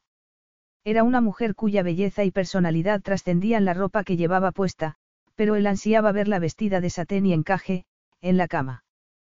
Tú me importas, Isla.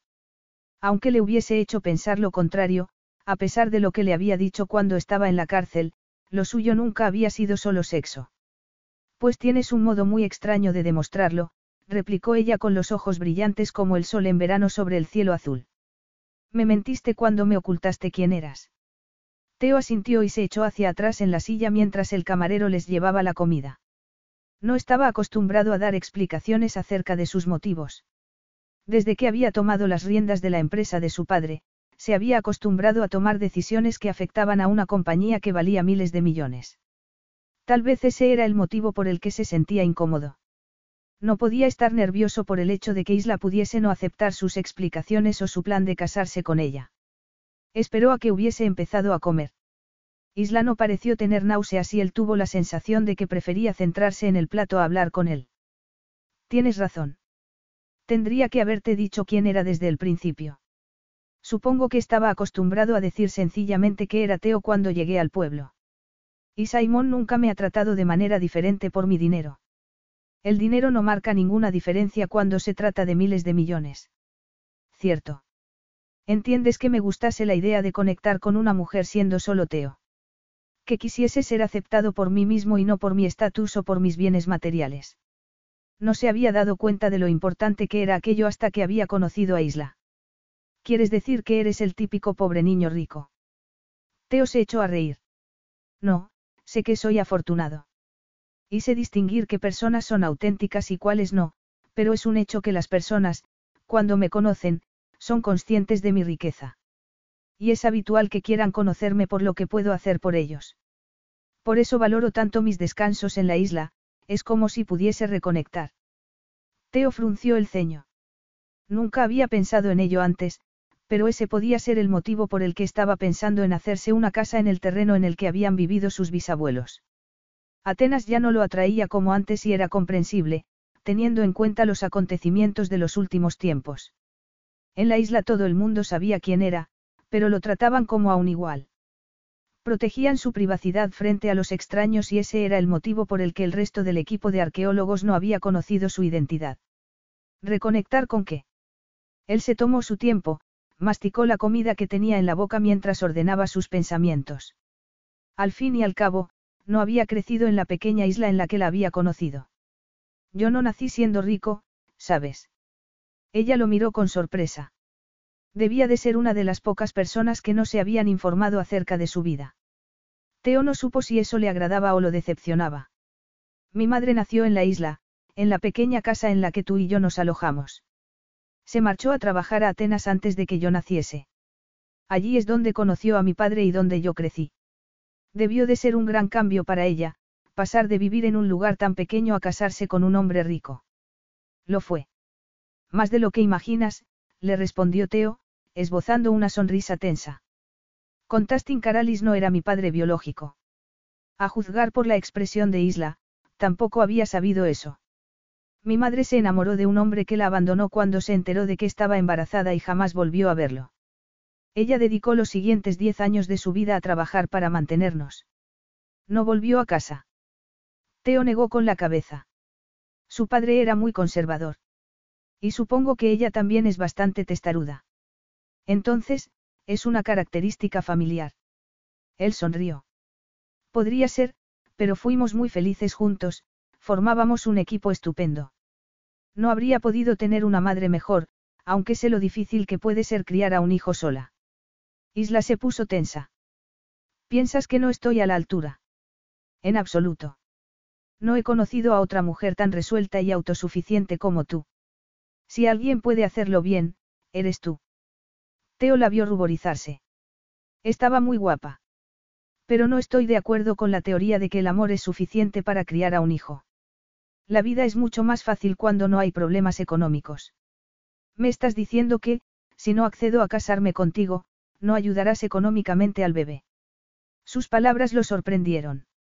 En vez de mostrarse preocupada o indignada, en la expresión de Isla había cierta satisfacción, como si acabase de confirmar la peor de sus sospechas. Teo empezó a perder la paciencia. Estaba cansado de que Isla esperase lo peor de él, de que pensase que era siempre el malo de la película. He cometido errores, Isla, y me he disculpado por ello. ¿No crees que la desconfianza se te está yendo de las manos? Sacudió la cabeza, molesto por permitir que aquello lo afectase. Estaba acostumbrado a que los demás confiasen en él, que le pidiesen ayuda. Solía ser el que resolvía los problemas y cuidaba de su familia. Te estoy diciendo exactamente lo que te he dicho, añadió.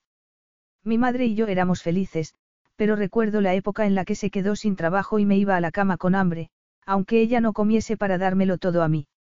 Recuerdo que trabajó para personas que abusaban de ella, que le pagaban poco y le hacían trabajar muchas horas, pero no podía dimitir porque necesitaba el dinero para mí. Recuerdo lo duro que era cuando yo me ponía enfermo y no podía pagar a alguien para que me cuidase ni podía tampoco tomarse el día libre. Teo hizo una pausa. Y no se trataba solo del dinero. Ahora me doy cuenta de que le habría venido muy bien tener un hombro en el que llorar, alguien con quien compartir el peso de criar a un niño que tenía demasiada energía. Y a mí me habría venido muy bien tener una figura paterna. Su madre había sido increíble y la adoraba, pero él había echado de menos tener un padre. Recuerdo el día que conocí a Constantin Karalis. Íbamos andando hacia la parada del autobús, que estaba a varios kilómetros de distancia, y detuvo su coche y se ofreció a llevarnos.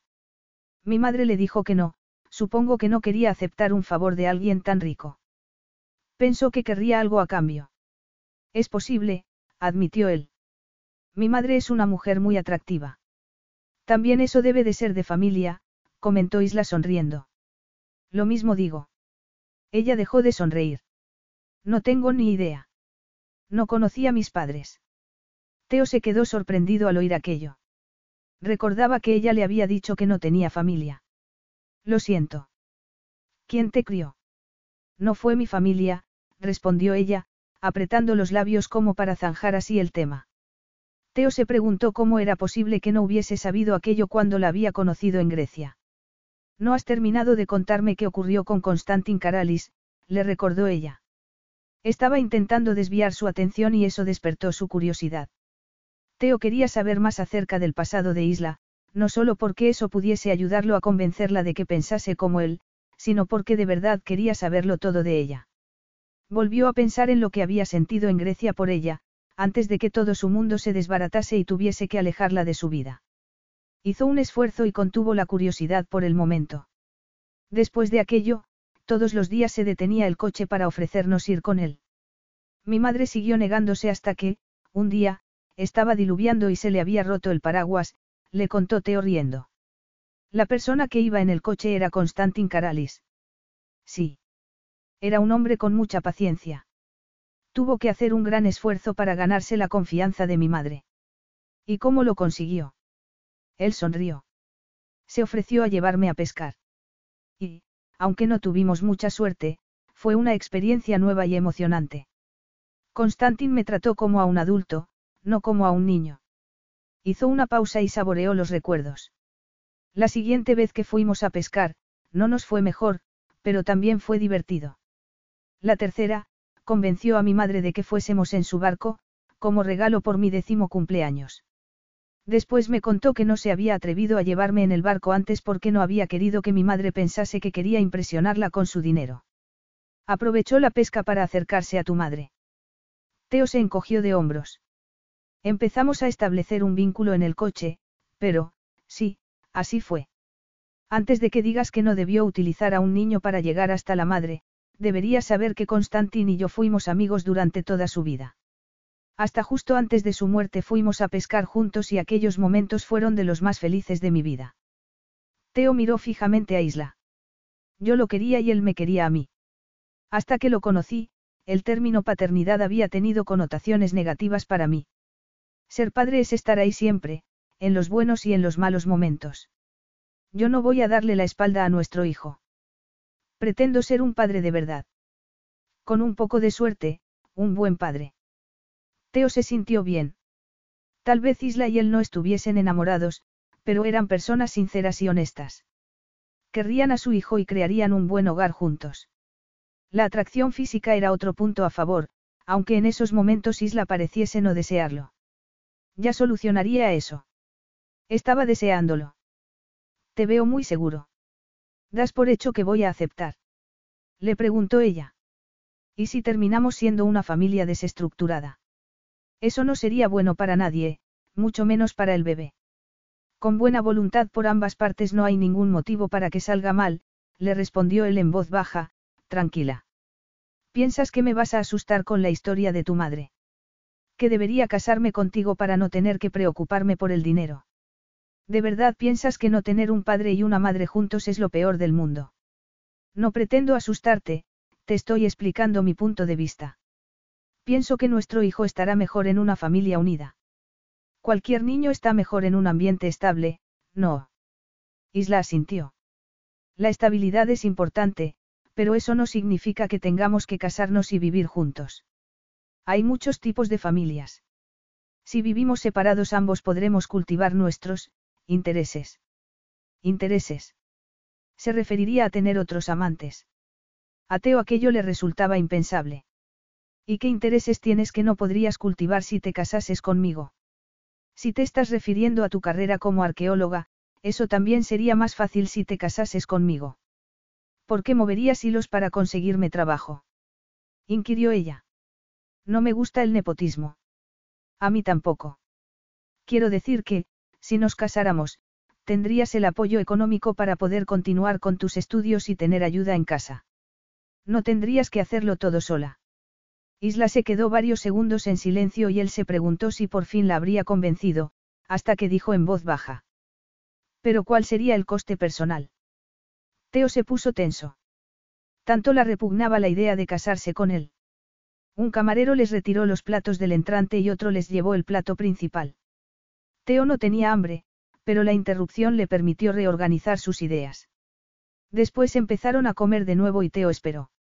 Isla casi no había tocado el entrante y él no estaba seguro de si había sido por la conversación o porque no se encontraba bien. Para su alivio, la vio comer despacio, pero con ganas. No se podía sentir culpable por defender su idea. Lo hacía por el bien de ella y del bebé. Isla se daría cuenta cuando tuviese tiempo para reflexionar acerca del tema. Mientras tanto, él debía ser cauto. Si Isla descubría hasta dónde había llegado para conseguir su objetivo, se enrocaría todavía más. La prioridad había sido que fuese al médico. Lo siguiente sería que se sintiese segura dejando su casa y su trabajo. Su conversación con la jefa de isla había ido bien. Él había sido sincero y le había transmitido su preocupación por la salud de Isla y del bebé. Por eso, cuando le había comentado a Rebeca que quería llevarse a Isla a Grecia para que pudiese descansar, la mujer se había mostrado comprensiva. Pero Teo sabía que Isla no querría defraudar a Rebeca, por eso había encargado a su equipo que buscase a una sustituta para la tienda. No estás comiendo, observó ella. ¿No te gusta la comida? Su preocupación lo sorprendió. Le importaba más de lo que quería admitir. Durante las últimas 24 horas había visto a una nueva isla, con un carácter más fuerte. Tengo muchas cosas en la cabeza, le respondió Teo en voz baja. La oyó reírse y sintió calor, lo que le recordó que aquella mujer había saciado su cuerpo y su mente en el pasado. Bienvenido a mi mundo. Teo sonrió. Al menos tú has tenido varios meses para acostumbrarte. Yo todavía no me lo puedo creer. Te entiendo. Es difícil de digerir. Siempre habías querido tener hijos. Algún día, en el futuro, le respondió Isla sonriendo. Siempre había pensado que estaría bien tener a alguien. Yo no quiero que nos casemos deprisa y corriendo, le respondió él, aunque lo prefiriese así. Tómate el tiempo que necesites. Piénsalo bien. Cuando recapacitase, se daría cuenta de que era lo mejor. Pero Teo tenía un plan para convencerla. Y este no incluía que Isla se matase trabajando en Londres mientras que él estaba en Atenas. Se inclinó hacia ella y sonrió. Era consciente del efecto que su sonrisa tenía en las mujeres, incluida Isla. Lo que tienes que hacer es descansar, como te ha dicho la doctora, y recuperar fuerzas. Deberías tomarte un respiro. ¿Por qué no vienes a Grecia conmigo? Ella abrió mucho los ojos y él volvió a hablar enseguida, antes de que le diese tiempo a rechazar la idea sin pensarlo. Podríamos discutir mi idea en detalle y, mientras tanto, te vendrán bien unas vacaciones. Hizo una pausa para no atosigarla. ¿Qué me dices? ¿No te tienta la idea? Capítulo 7. Era una idea descabellada, y eso fue lo que Isla le manifestó a Teo. Marcharse a Grecia era una locura, sabiendo que no tenía la intención de casarse con él. Por atractiva que fuese la idea de no tener que preocuparse por el dinero, no quería darle falsas esperanzas. Sabía lo que aquel bebé significaba para Teo Caralis. Estaba decidido a ser un buen padre. Y eso la ponía nerviosa y le alegraba al mismo tiempo. Su hijo se merecía ser amado, se merecía todo lo bueno del mundo. Todo lo que ella no había tenido. Había vuelto a ver en Teo al hombre del que se había enamorado. Si se casaba con él, le daría a su hijo la familia de la que ella había carecido. No obstante, el suyo sería un matrimonio falso, que no estaría basado en el amor, e Isla no podía aceptar eso. A pesar de que ella respetaba y admiraba a Teo por lo que sentía por su hijo, también sabía que era un hombre poderoso que estaba acostumbrado a que lo obedeciesen. La idea hizo que se estremeciese. Teo le había dejado claro que quería a su bebé, no a ella. No estaba interesado en retomar su historia de amor, aunque le hubiese pedido que se casase con él. Isla le agradecía que no estuviese fingiendo algo que no había. Aunque también se sentía decepcionada. ¿Cómo era posible, entonces, que hubiese terminado la misma noche en su jet privado, aterrizando en Atenas? ¿Estás bien, Isla? Ella se giró a mirarlo. ¿Por qué no iba a estarlo? Había tenido todas las comodidades durante el viaje. La capacidad de Teo para hacer posible lo imposible la asustaba. Por ejemplo, Isla no dejaba de pensar que era mucha coincidencia que Rebeca hubiese encontrado a la sustituta perfecta para ella. Y que la recién llegada tuviese disponibilidad inmediata. Aunque estaba segura de que Teo no tenía nada que ver con eso. Tienes la mandíbula apretada y he pensado que tal vez no te sentías bien. Estoy bien. No tengo náuseas. Pero hay algo que te preocupa. Ha sido un día plagado de acontecimientos. No puedo evitar sentir que estoy aquí un poco a la fuerza. Teo se quedó en silencio unos segundos antes de contestar. Nadie te ha obligado a venir, Isla. Yo te lo he ofrecido y has aceptado. Tienes razón, lo siento. Llevaba un tiempo con poca paciencia, no sabía si sería debido a las hormonas del embarazo. Tal vez nos hemos precipitado, admitió Teo en tono reflexivo. Te sentirás mejor mañana por la mañana. Puedes dormir hasta tarde y pasarte el día descansando. Isla deseó que fuese así, aunque sabía que, estando bajo el mismo techo que Teo, le iba a costar relajarse. Cerró los ojos con fuerza. De repente, sintió pánico. Era una locura haber ido allí con Teo sabiendo que todavía no lo había olvidado. Notó una mano caliente sobre su antebrazo. Teo se lo apretó de manera cariñosa y eso le trajo demasiados recuerdos. Todo irá bien, Isla. Ella deseó poder creerlo. O habría cometido un enorme error al ir allí. Por supuesto. Solo estoy cansada. Abrió los ojos y se obligó a sonreír, pero él frunció el ceño. Estaba preocupado y sabía que le estaba mintiendo. Le importaba a Teo. Le importa el bebé. Lo mejor sería que lo aceptase cuanto antes. Esbozó otra sonrisa. ¿Cuánto vamos a tardar en llegar a tu casa? Tres semanas después de haber llegado al ático de Teo en Atenas, Isla había perdido toda esperanza de proteger su corazón. En lugar de insistir con el tema del matrimonio, Teo la había dejado en paz y solo había insistido en que tenía que descansar. Desayunaban juntos y cuando él volvía del trabajo por las noches, también cenaban juntos. Para sorpresa de Isla, aquellos momentos eran muy agradables, casi como si hubiesen recuperado la camaradería que había habido entre ellos cuando se habían conocido. Probablemente, porque no trataban nunca temas que pudiesen ser polémicos. Después de lo que Teo le había contado de su familia, y de ver el amor que profesaba por ella, Isla sentía menos rabia por cómo había terminado su relación. Apoyó las manos en la barandilla de la enorme terraza, pero no fueron las espectaculares vistas de la puesta de sol en lo que se fijó, sino en cómo se le iluminaba a Teo el rostro cuando hablaba de sus padres. Isla se mordió el labio y se preguntó cómo sería aquella sensación. Siempre había soñado con tener una familia, un lugar al que pertenecer. Vas a tener un hijo. Se emocionó. Por primera vez en la vida, tendría a alguien a quien querer y sería correspondida. Se aferró con fuerza a la barandilla. La idea la abrumó, hizo que se sintiese físicamente débil por primera vez desde que había llegado a Grecia. Cada día se sentía menos cansada y menos estresada, ya casi nunca tenía náuseas. Tal vez al bebé le guste estar en Grecia. Isla apartó aquello de su mente. Se sentía mejor porque desde que estaba allí no había hecho nada más que descansar. Por eso tenía más energía y también era más consciente de la presencia de Teo que nunca. Sus sonrisas hacían que se le acelerase el corazón. El hecho de que no la presionase con el asunto de la boda le hacía pensar que, tal vez, le importase algo. Cuando en alguna ocasión sus manos se tocaban, todo su cuerpo se estremecía. Se puso a temblar solo de pensarlo.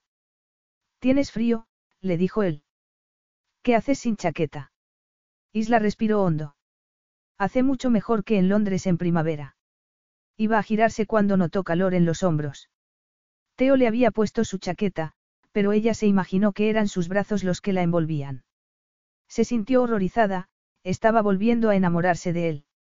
A Teo se le aceleró el corazón al ver el gesto de Isla, que volvía a mirarlo como cuando se habían conocido. Sintió una emoción que no tenía nada que ver con el hecho de que estuviese embarazada, pero antes de que pudiese pensar en ello más, la expresión de ella cambió y levantó los brazos para quitarse su chaqueta. No, le dijo él, agarrándole las manos. Sus miradas se cruzaron y Teo se preguntó si estaría sintiendo lo mismo que él, el calor, la tensión, la atracción. Se apartó de ella de manera brusca. Quédatela, Isla. Ella se quedó en silencio, Solo se miraron. Teo se dio cuenta de que no podía fingir que no sentía nada por ella si estaban demasiado cerca. Se pasaba las noches pensando en ella.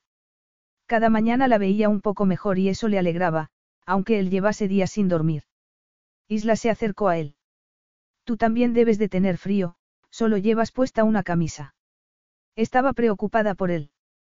Estoy bien, le aseguró Teo, pensando en cómo cambiar de tema de conversación. ¿Quieres que vayamos a cenar fuera? Tenía miedo de no ser capaz de guardar las distancias si se quedaban en casa. Me parece buena idea, admitió Isla. Teo intentó descifrar sus pensamientos, pero no fue capaz. Tendría que encontrar la manera de llegar a ella. Por el bien de su bebé y por el suyo propio. Capítulo 8. Isla dio por hecho que Teo la llevaría a un restaurante sofisticado, pero el coche avanzó por calles cada vez más estrechas y se detuvo delante de la Acrópolis para, desde ahí, seguir andando. Cualquier día de verano la zona habría estado plagada de turistas, pero hacía una noche fresca y estaba todo muy tranquilo. Ella no vio ningún cartel, solo unas luces encima de una puerta que daba a un salón acogedor, con mesas pequeñas, sillas de madera y manteles encerados de cuadros. Olía muy bien. La luz de las velas, colocadas sobre viejas botellas, titilaba en las mesas. Había varias mesas ocupadas, pero nadie pareció fijarse en ellos. El propietario sí, se acercó enseguida a saludar a Teo como si se tratase de un hermano al que hacía mucho tiempo que no veía. Isla sabía algo de griego, pero no lo suficiente para entender lo que decía su anfitrión. Teo la presentó como a una amiga inglesa y Georgio, el propietario, le dio la bienvenida cariñosamente y le aseguró que Teo era un buen hombre, muy bueno, insistió, y no había que prestar atención a las mentiras que se oían acerca de él. No te preocupes, Georgio. Isla me conoce. El hombre sonrió y asintió. Después, le dijo que podían cenar. ¿No hay carta? Preguntó Isla. Teo se encogió de hombros y sonrió. Es más fácil dejar que sea Georgio quien decida. Sabe lo que está mejor cada día y nunca decepciona. Lo conoces bien. Es evidente que te tiene mucho aprecio. Nos conocemos de hace tiempo. Teo no le dio más explicaciones e Isla se preguntó qué habría hecho para impresionar al otro hombre. ¿A qué se refería cuando ha hablado de mentiras que se han dicho acerca de ti? Teo arqueó una ceja. No ha seguido las noticias que publicaba la prensa. Tenía otras cosas en la cabeza. Ya me lo imagino, comentó él sonriendo. Se ha hablado mucho de mí y de mi implicación en la muerte de Costa Stavroulis. Pero si eres inocente. Las autoridades han demostrado que tú no lo hiciste. A los medios de comunicación les da igual. A Isla le sorprendió oír aquello. La víctima era el nieto de Spiro Stavroulis, un magnate de los medios, y hasta que no se identifique al sospechoso, está dirigiendo toda su ira contra mí. Eso no tiene sentido. Él también sabe que eres inocente. Tal vez no se lo crea. O piense que, si me presiona lo suficiente, yo delataré al culpable de verdad. ¿Cómo vas a hacer eso? Tú no eres la policía. Costa falleció en casa de mi familia, en una fiesta de despedida para mi madre, que iba a mudarse. El viejo Stavroulis debe de pensar que yo tengo información que no he compartido con nadie, le explicó él. Sabe que no me gustaba su nieto, que yo pensaba que Costa era una mala influencia para mi hermanastra, Toula. Teo parecía decidido a proteger a su familia y a Isla le gustó aquello porque sabía que haría lo mismo con su bebé. Georgio volvió con un montón de platos, todos con un aspecto y un olor deliciosos. Pasaron un rato disfrutando de la comida, charlando, pero solo acerca de los platos y del local, e Isla fue relajándose cada vez más. Tal vez porque el lugar era muy acogedor y la cocina, muy buena. Tal vez porque le resultaba sencillo hablar con Teo. Tal vez, en parte, porque éste se había vestido con unos pantalones vaqueros y un jersey verde oscuro y estaba muy atractivo. Se parecía mucho más al hombre del que se había enamorado que a alguien que había traicionado su confianza. Isla se preguntó qué podía decir para dejar de pensar en él, pero que no llevase la conversación hacia el tema del bebé y de la boda. No quería discutir acerca de aquello esa noche. Ese jersey que llevas, es tejido a mano. Le preguntó. Sí, admitió él. Tienes buen ojo. Trabajo en una tienda de lanas. ¿Significa eso que sabes tejer? Llevo haciéndolo desde que era niña. Una de las cuidadoras de la casa de acogida le había enseñado unas navidades. Eso la había ayudado a no pensar demasiado en aquella época festiva que para ella no lo era tanto. ¿En qué estás pensando? Quiso saber Teo. Aunque no solía hablar de aquella época con nadie, decidió abrirse con él. Tenían que conocerse bien por su hijo. Estaba pensando en cómo aprendí a hacer punto de niña. Hacía bufandas de lana para todo el mundo, le contó. Cuando llegué a la adolescencia también hacía gorros y otras prendas para vender en un mercadillo. Me gustaba poder ganar algo de dinero. Nunca tejes para ti. A veces, pero es fácil vender las prendas de buena calidad. Acepto encargos de personas que quieren una prenda única o hacer un regalo especial. No me voy a hacer rica con ello, pero me resulta relajante y el dinero siempre viene bien cuando eres estudiante. Aunque ya no era estudiante. Al darse cuenta, dejó de sonreír. Teo no pareció darse cuenta. Tienes mucho en común con mi madre. Yo. Sí, para empezar, es ella la que me hizo este jersey. Pues tiene mucho talento. No me importaría que me pasase el patrón. Se lo puedes pedir cuando la veas. Pronto estará de vuelta en Atenas. De niño me hacía todos los jerseys y también me cosía la ropa. Yo me iba a la cama con el sonido de las agujas. Al igual que tú, mi madre también ganaba algo de dinero extra con eso. Isla se echó hacia atrás. Era extraño, pero, de repente, sentía una conexión con alguien a quien todavía no conocía. La madre de Teo también había tenido dificultades. Y ella, sin saber por qué, se sintió aliviada al saber aquello. Estoy seguro de que le vas a caer bien. ¿Le has hablado de mí? Le preguntó Isla. Todavía no. He pensado que ibas a necesitar tiempo para descansar y aclimatarte a esto, le respondió Teo. Sé que no es fácil para ti, pero me alegro de que estés aquí. La sinceridad de su voz y su mirada cariñosa hicieron que Isla pensase en todo lo que habían compartido. Echaba mucho de menos aquellos momentos de intimidad. Solo estoy aquí porque estoy embarazada, le recordó. Teo no respondió inmediatamente y hubo algo en su expresión que Isla no entendió, una fuerte emoción, que duró solo un instante. Yo tenía que volver a Grecia, me necesitaban aquí. ¿Habrías preferido que te mintiese? No. Quiero que seas sincero conmigo. No quiero nada más de ti. Nada más. Ella iba a asegurarle que no le interesaba su dinero ni su poder cuando Teo apoyó la mano en la suya. Al momento, la invadieron sensaciones que le resultaban muy familiares. No fue solo calor, ni la sensación de que estaba en el lugar adecuado, sino deseo. Por supuesto que quería más. Tenía que luchar por no caer en su hechizo, aunque supiese que era una batalla que iba a perder. Isla. Háblame. Por primera vez, lo vio dudar. Se preguntó si él también se estaba conteniendo para no caer en la tentación. ¿Qué quieres que te diga? Él la miró fijamente. Dime qué me deseas. ¿Qué me deseas tanto como yo a ti? Isla se humedeció los labios. Debió de dudar durante demasiado tiempo, porque Teo se retiró de repente, hizo que la silla se arrastrase por el suelo, como si necesitase poner distancia entre ambos. Lo siento. No quiero presionarte. Se me olvida que no te encuentras bien y, lo siento, esto está fuera de lugar. No está fuera de lugar, lo corrigió ella. Tienes razón. A Isla se le cortó la respiración, en vez de triunfo, vio alivio en los ojos de Teo y, un poco después, emoción. También la miraba con deseo, el mismo deseo que sentía ella. Y sí que me encuentro bien. Mejor que en mucho tiempo. Volvió a notar la atracción que habían tenido nada más conocerse. Sintió que se le erizaba el vello de los brazos, que le pesaban los pechos y le rozaban el sujetador. No supo si Teo se estaría dando cuenta. Estaba respirando hondo, como si pudiese oler su estado de excitación. En vez de sentir vergüenza, Isla se sintió orgullosa y segura. ¿Por qué no iba a admitir que lo deseaba? ¿Por qué no dejarse llevar? Ambos entendían la situación. Aquello no era una historia de amor.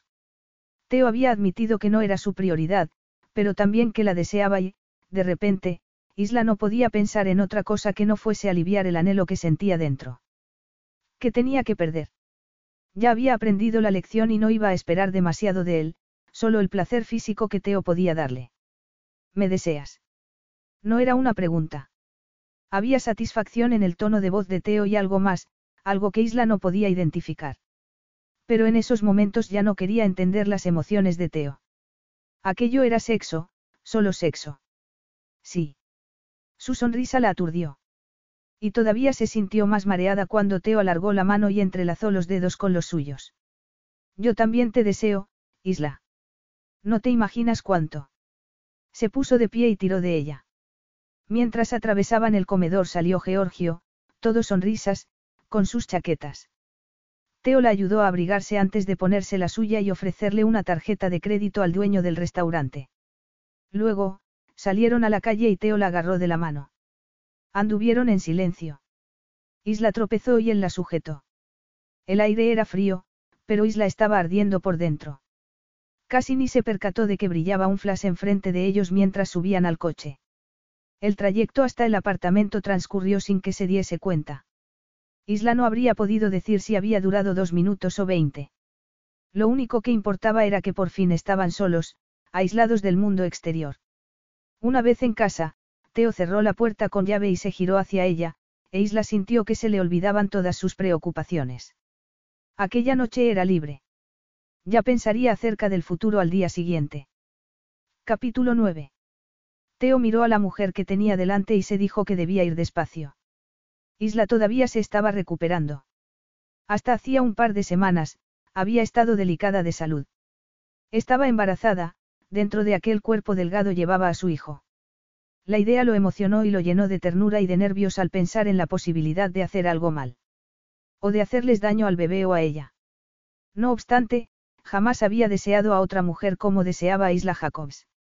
La vio allí, orgullosa como una diosa, con la cabeza erguida, los hombros rectos y los pechos levantados y anheló pasar las manos por sus delicadas curvas y por su pelo, cuyo olor le había hecho pensar en romero, miel y sol, en días interminables de verano en los que todo parecía estar bien en el mundo. La deseaba tanto que necesitó tomarse unos segundos para retomar el control sobre él mismo. Recordó por un instante al fotógrafo que había aparecido cerca de su coche aquella noche. Tal vez ella ni se hubiese dado cuenta, pero él había tenido que recordar que había metido a Isla en su mundo y que debía hacer todo lo posible por protegerla. Se sintió culpable. Había sido una insensatez salir con ella sin seguridad. Estaba convencido de que los medios sentirían curiosidad por ella, por ellos. Isla todavía no lo sabía, pero sería otro motivo para aceptar su propuesta de matrimonio. Teo podría protegerla mejor del inevitable tsunami de la prensa si se convertía en su esposa. Teo respiró hondo. Aquel no era el momento para preocuparse por los periodistas. Vio cómo subía y bajaba el pecho de Isla y que estaba ruborizada y se acercó a ella. Lo siento, le dijo. ¿El qué? Teo puso un brazo en su espalda y el otro por detrás de sus piernas y la tomó en brazos. Esto. Has despertado al cavernícola que hay en mí.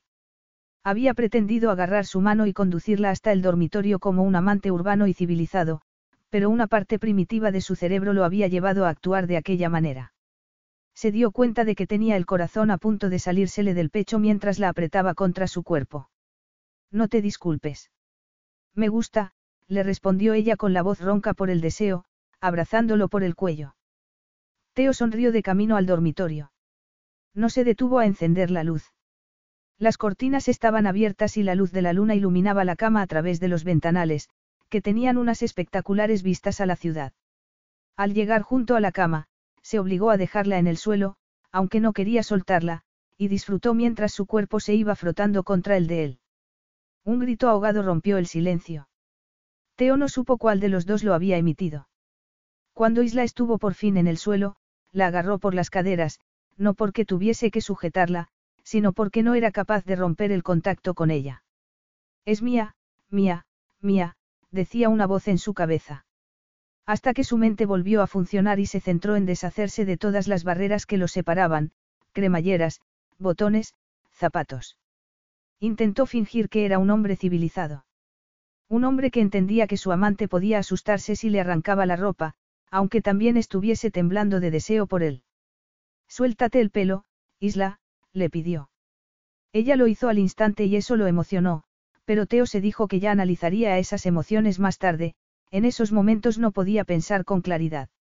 Vio cómo la melena castaña caía sobre sus hombros. Perfecto, comentó en voz baja. Ahora, el vestido. Isla se humedeció los labios con la lengua. ¿No prefieres quitármelo tú? Teo se imaginó haciéndolo. No bajándole con cuidado la cremallera que había en el lateral, sino rompiéndoselo para dejar a Isla completamente desnuda. La garganta se le quedó seca, intentó tragar. Será mejor que lo hagas tú, más rápido.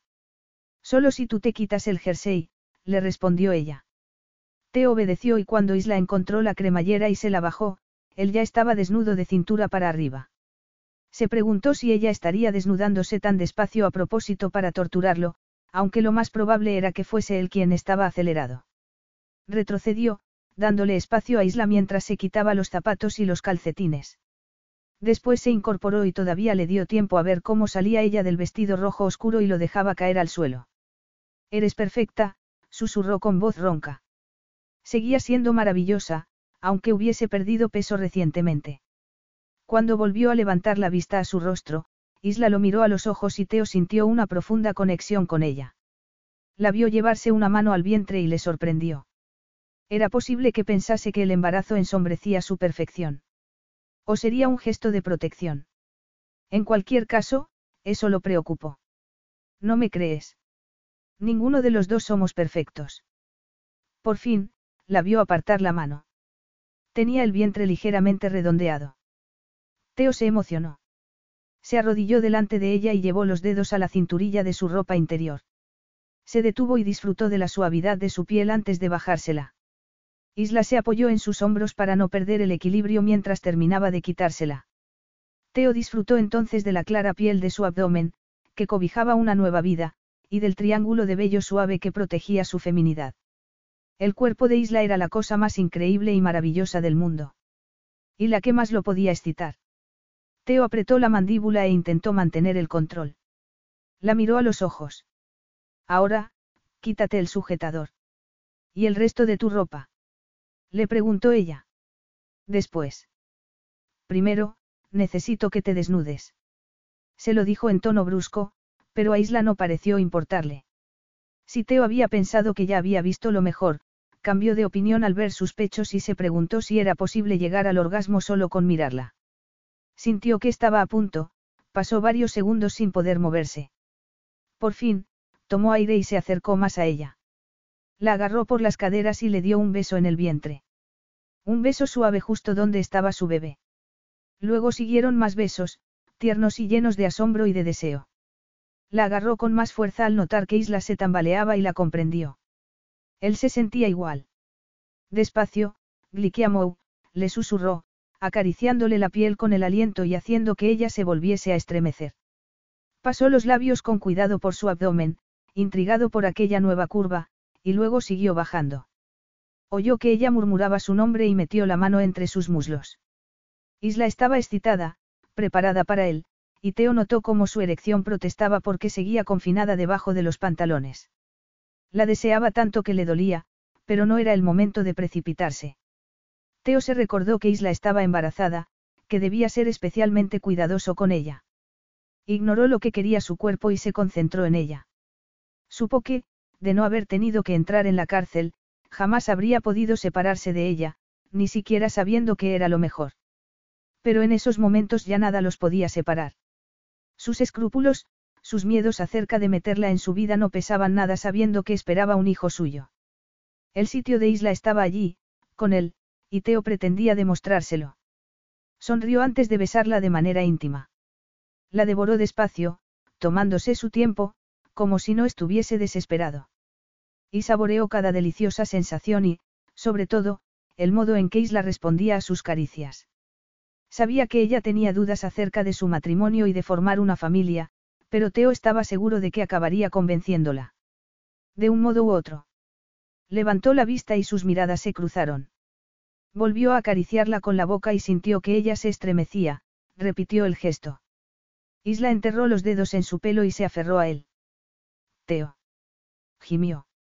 Y todo su cuerpo se puso tenso por un instante, antes de empezar a temblar de éxtasis. Cuando por fin se calmó, él la empujó con cuidado hacia la cama. Una vez tumbada, la vio alargar los brazos hacia él. El cuerpo de Isla se había convertido en gelatina y su alma, en una luz radiante. Teo le había dado un orgasmo y mucho más. Aunque pareciese una locura, tenía la sensación de que le había devuelto algo maravilloso que no se había roto con su engaño y su rechazo. La ternura con la que la trataba hacía que a Isla se le cortase la respiración.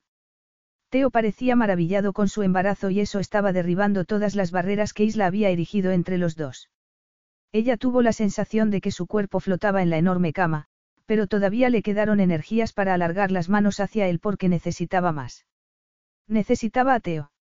Lo vio junto a la cama, con los puños cerrados, como resistiéndose a tocarla. Debería buscar un preservativo. Ya es un poco tarde para eso, comentó ella, mordiéndose el labio al pensar que se le había olvidado por completo el tema de la protección. Salvo que. No he estado con nadie después de ti, Isla. Ella lo creyó. Todo lo que sabía de él le hacía pensar que era un hombre que protegía a las personas que le importaban. Tal vez ella solo le importase porque iba a ser la madre de su hijo, pero Isla estaba segura de que iba a cuidarla. Entonces, ven aquí. Necesito que me abraces. Echaba de menos tener los brazos de Teo a su alrededor, sentir los latidos de su corazón y su fuerte cuerpo cobijándola. Además, a pesar de que acababa de llegar al clímax, quería volver a hacerlo con él, los dos juntos. El colchón se movió cuando él se tumbó a su lado e hizo que Isla se girarse para mirarlo. Él estaba de espaldas a la ventana, su rostro estaba a contraluz, pero Isla supo que la estaba mirando fijamente. Le acarició la mejilla, irradiaba calor y tensión. Isla bajó la mano por su cuello, por los hombros, y se dio cuenta de que estaba muy rígido. Era evidente que estaba haciendo un esfuerzo por controlarse. Si no, ¿por qué estaba así? Teo. ¿Qué te pasa? Le preguntó. Él respiró hondo. No quiero haceros daño ni al bebé ni a ti. A se le encogió el corazón. No vas a hacernos daño.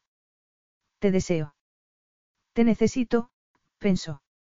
Pero se mordió el labio para no permitir que aquello se le escapase. Se acercó más a él y apoyó una mano en la cintura y metió una rodilla entre sus muslos. No creo que pueda contenerme mucho más. Bien, le respondió ella, notando que se le cortaba la respiración mientras él le acariciaba un pecho. Ningún otro hombre le había hecho sentirse así. En vez de colocarse encima de ella, Teo le agarró la pierna y se la puso encima de su cadera, después se acercó más para que Isla notase su erección entre los muslos.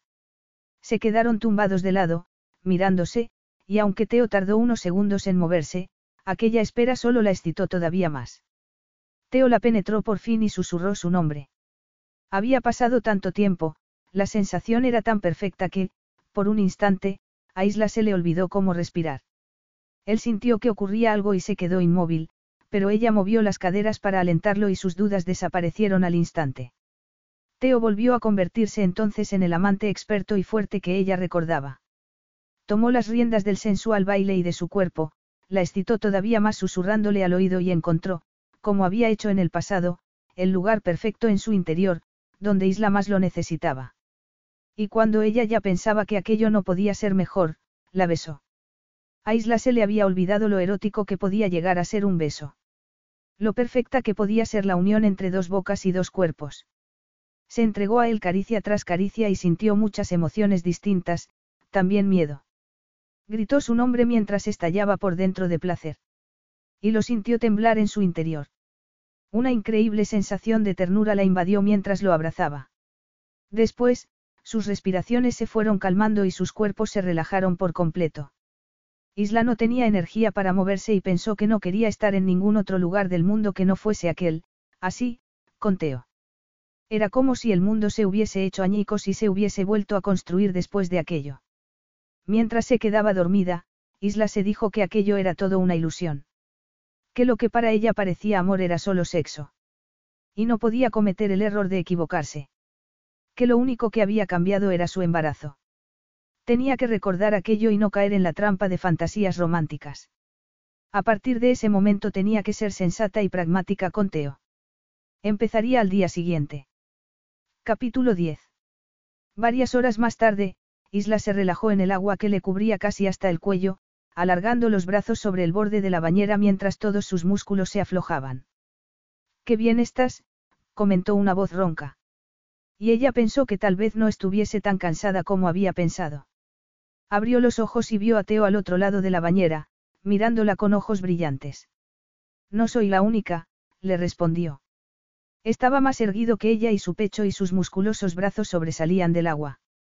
El vello oscuro que cubría sus pectorales estaba mojado e Isla recordó lo suave que le había parecido al notarlo contra su piel la noche que habían hecho el amor meses atrás, bajo la luz de la luna. Sintió calor entre los muslos.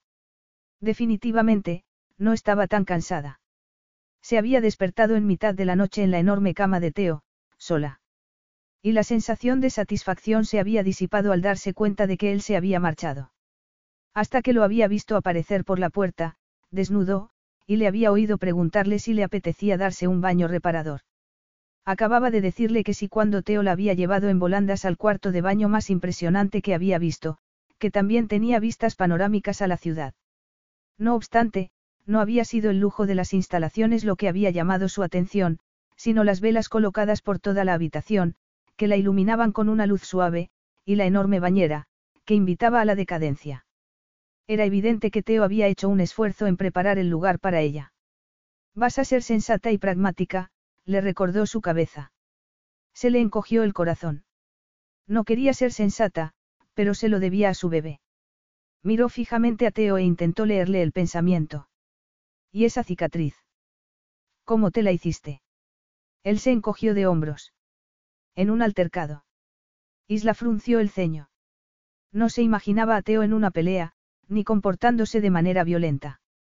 Alguien te hizo daño mientras estabas encerrado. Él tardó un momento en asentir. La cárcel no es un lugar seguro. Había en su voz una ironía, una amargura, que Isla no había oído antes. Era normal, teniendo en cuenta que lo habían encerrado por un crimen que no había cometido. Pensé que en prisión preventiva las autoridades protegían a las personas. Al fin y al cabo, ni siquiera te habían condenado. No estuve en prisión preventiva, sino en una cárcel de alta seguridad, pero, por mucha seguridad que haya, siempre hay maneras de esquivarla. A Isla se le hizo un nudo en la garganta. ¿Cómo ocurrió? Teo sacudió la cabeza. Eso no importa. Forma parte del pasado. Ella se abrazó por la cintura. La imagen de un criminal atacando a Teo, a juzgar por la cicatriz, con un arma, le revolvió el estómago. Supo que no podría sacarse aquello de la cabeza, por eso, a pesar de haberse dicho que no iba a cruzar ciertos límites, le preguntó. Me has dicho que quieres casarte, pero no quieres compartir eso conmigo. ¿Cómo esperas que acceda si no eres sincero? Los matrimonios no funcionan así, ni siquiera los que no son de verdad. Aunque ella todavía pensaba que no se iba a casar, porque quería más de lo que Teo le podía ofrecer y su matrimonio solo podía terminar mal. No obstante, necesitaba satisfacer su curiosidad. Él frunció el ceño. Tienes razón, admitió. Tengo la costumbre de no compartir lo negativo con nadie, pero dado que es importante para ti. La miró a los ojos e Isla volvió a sentir aquella fuerte conexión. Ya era demasiado tarde para retroceder, pero no estaba segura de que pedirle a Teo que lo compartiese todo con ella fuese sensato. Al fin y al cabo, ella tampoco quería sincerarse del todo, en especial, acerca de sus sentimientos por él. Estaba a punto de decirle que no hacía falta que se lo contase cuando Teo empezó a hablar. Habían puesto precio a mi cabeza en la cárcel y alguien intentó cobrarlo. ¿Qué quieres decir? Todo el mundo sabía que Spiro Stavroulis estaba dispuesto a pagar generosamente a quien me hiciese daño. Era el abuelo del hombre al que se suponía que yo había matado. A Isla se le hizo un nudo en el estómago.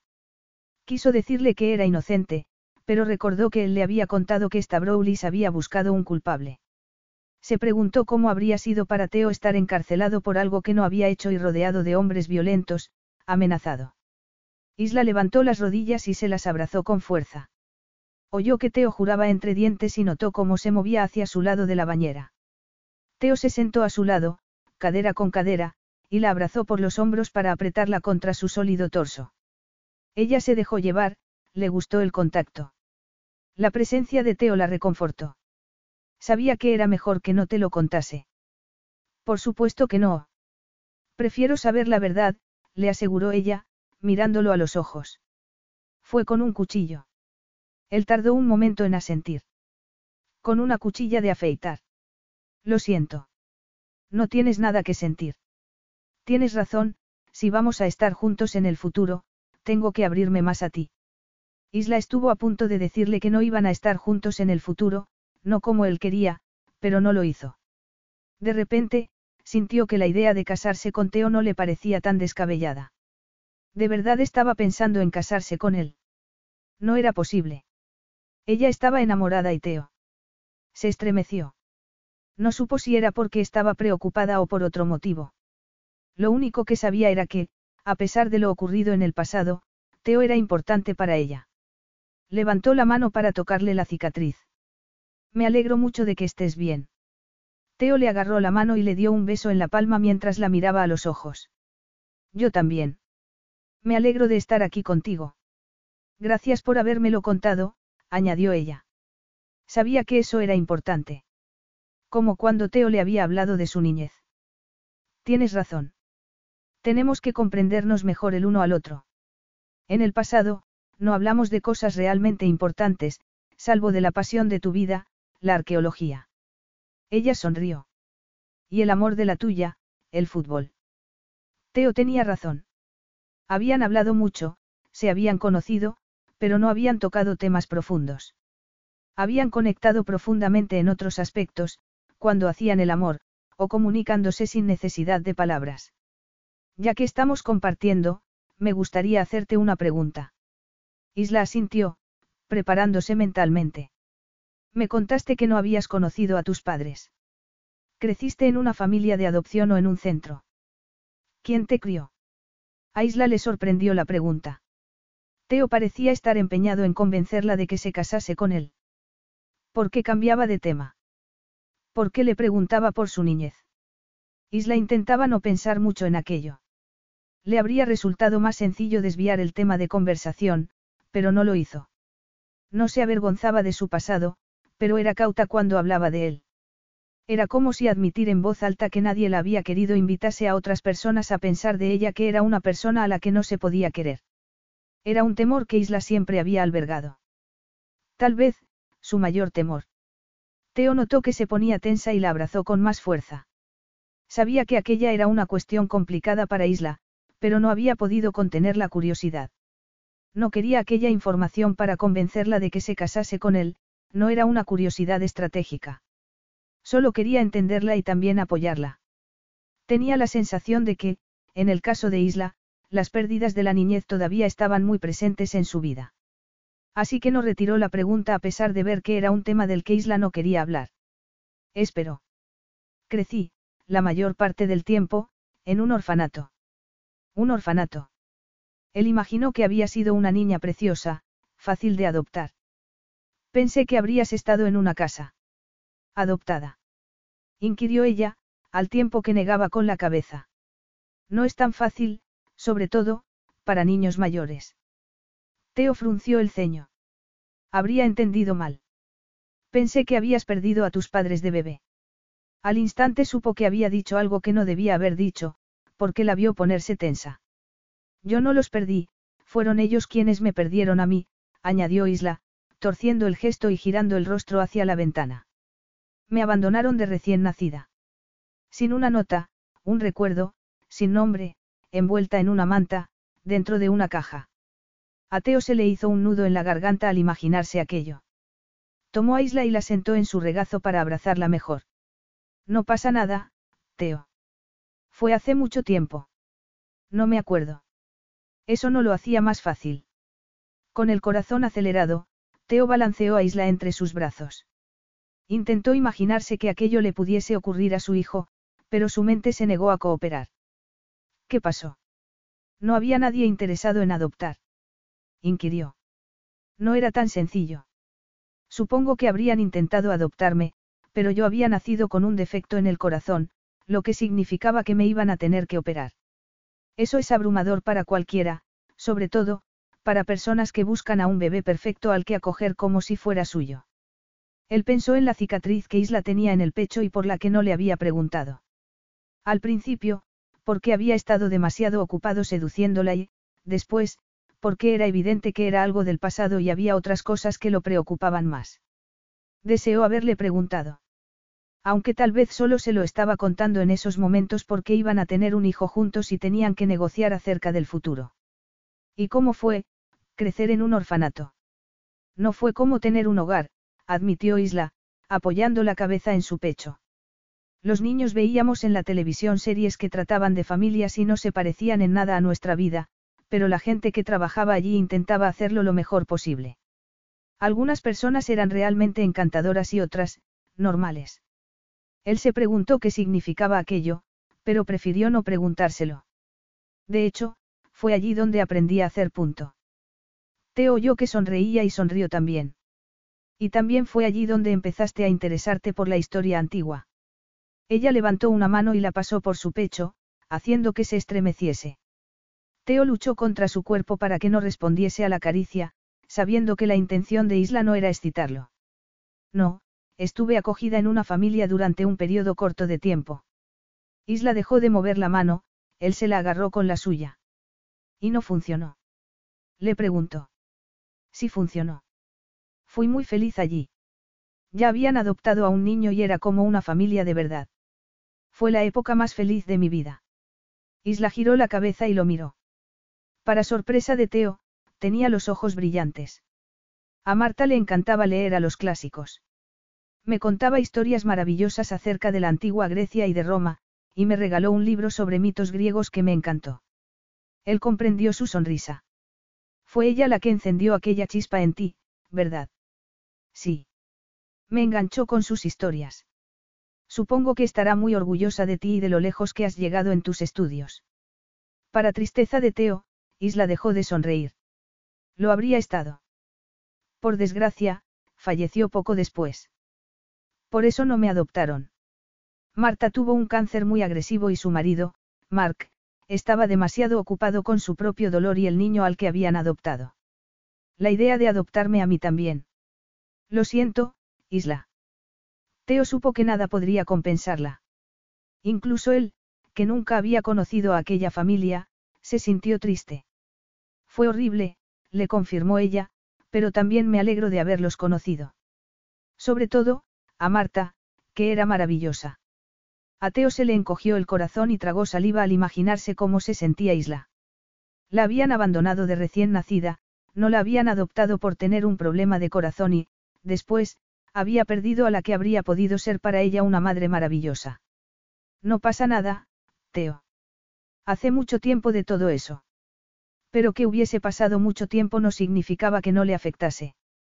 Teo no pudo evitar pensar en su hermanastra, cuyas malas decisiones, relacionadas principalmente con los hombres y con un reciente consumo de sustancias prohibidas, estaban, a ciencia cierta, relacionadas con sus experiencias tempranas. Sin embargo, no veía en Isla evidencias de problemas similares. Todo lo contrario, le parecía una de las personas más sensatas que había conocido. ¿En qué piensas? Le preguntó ella, inclinando la cabeza hacia un lado.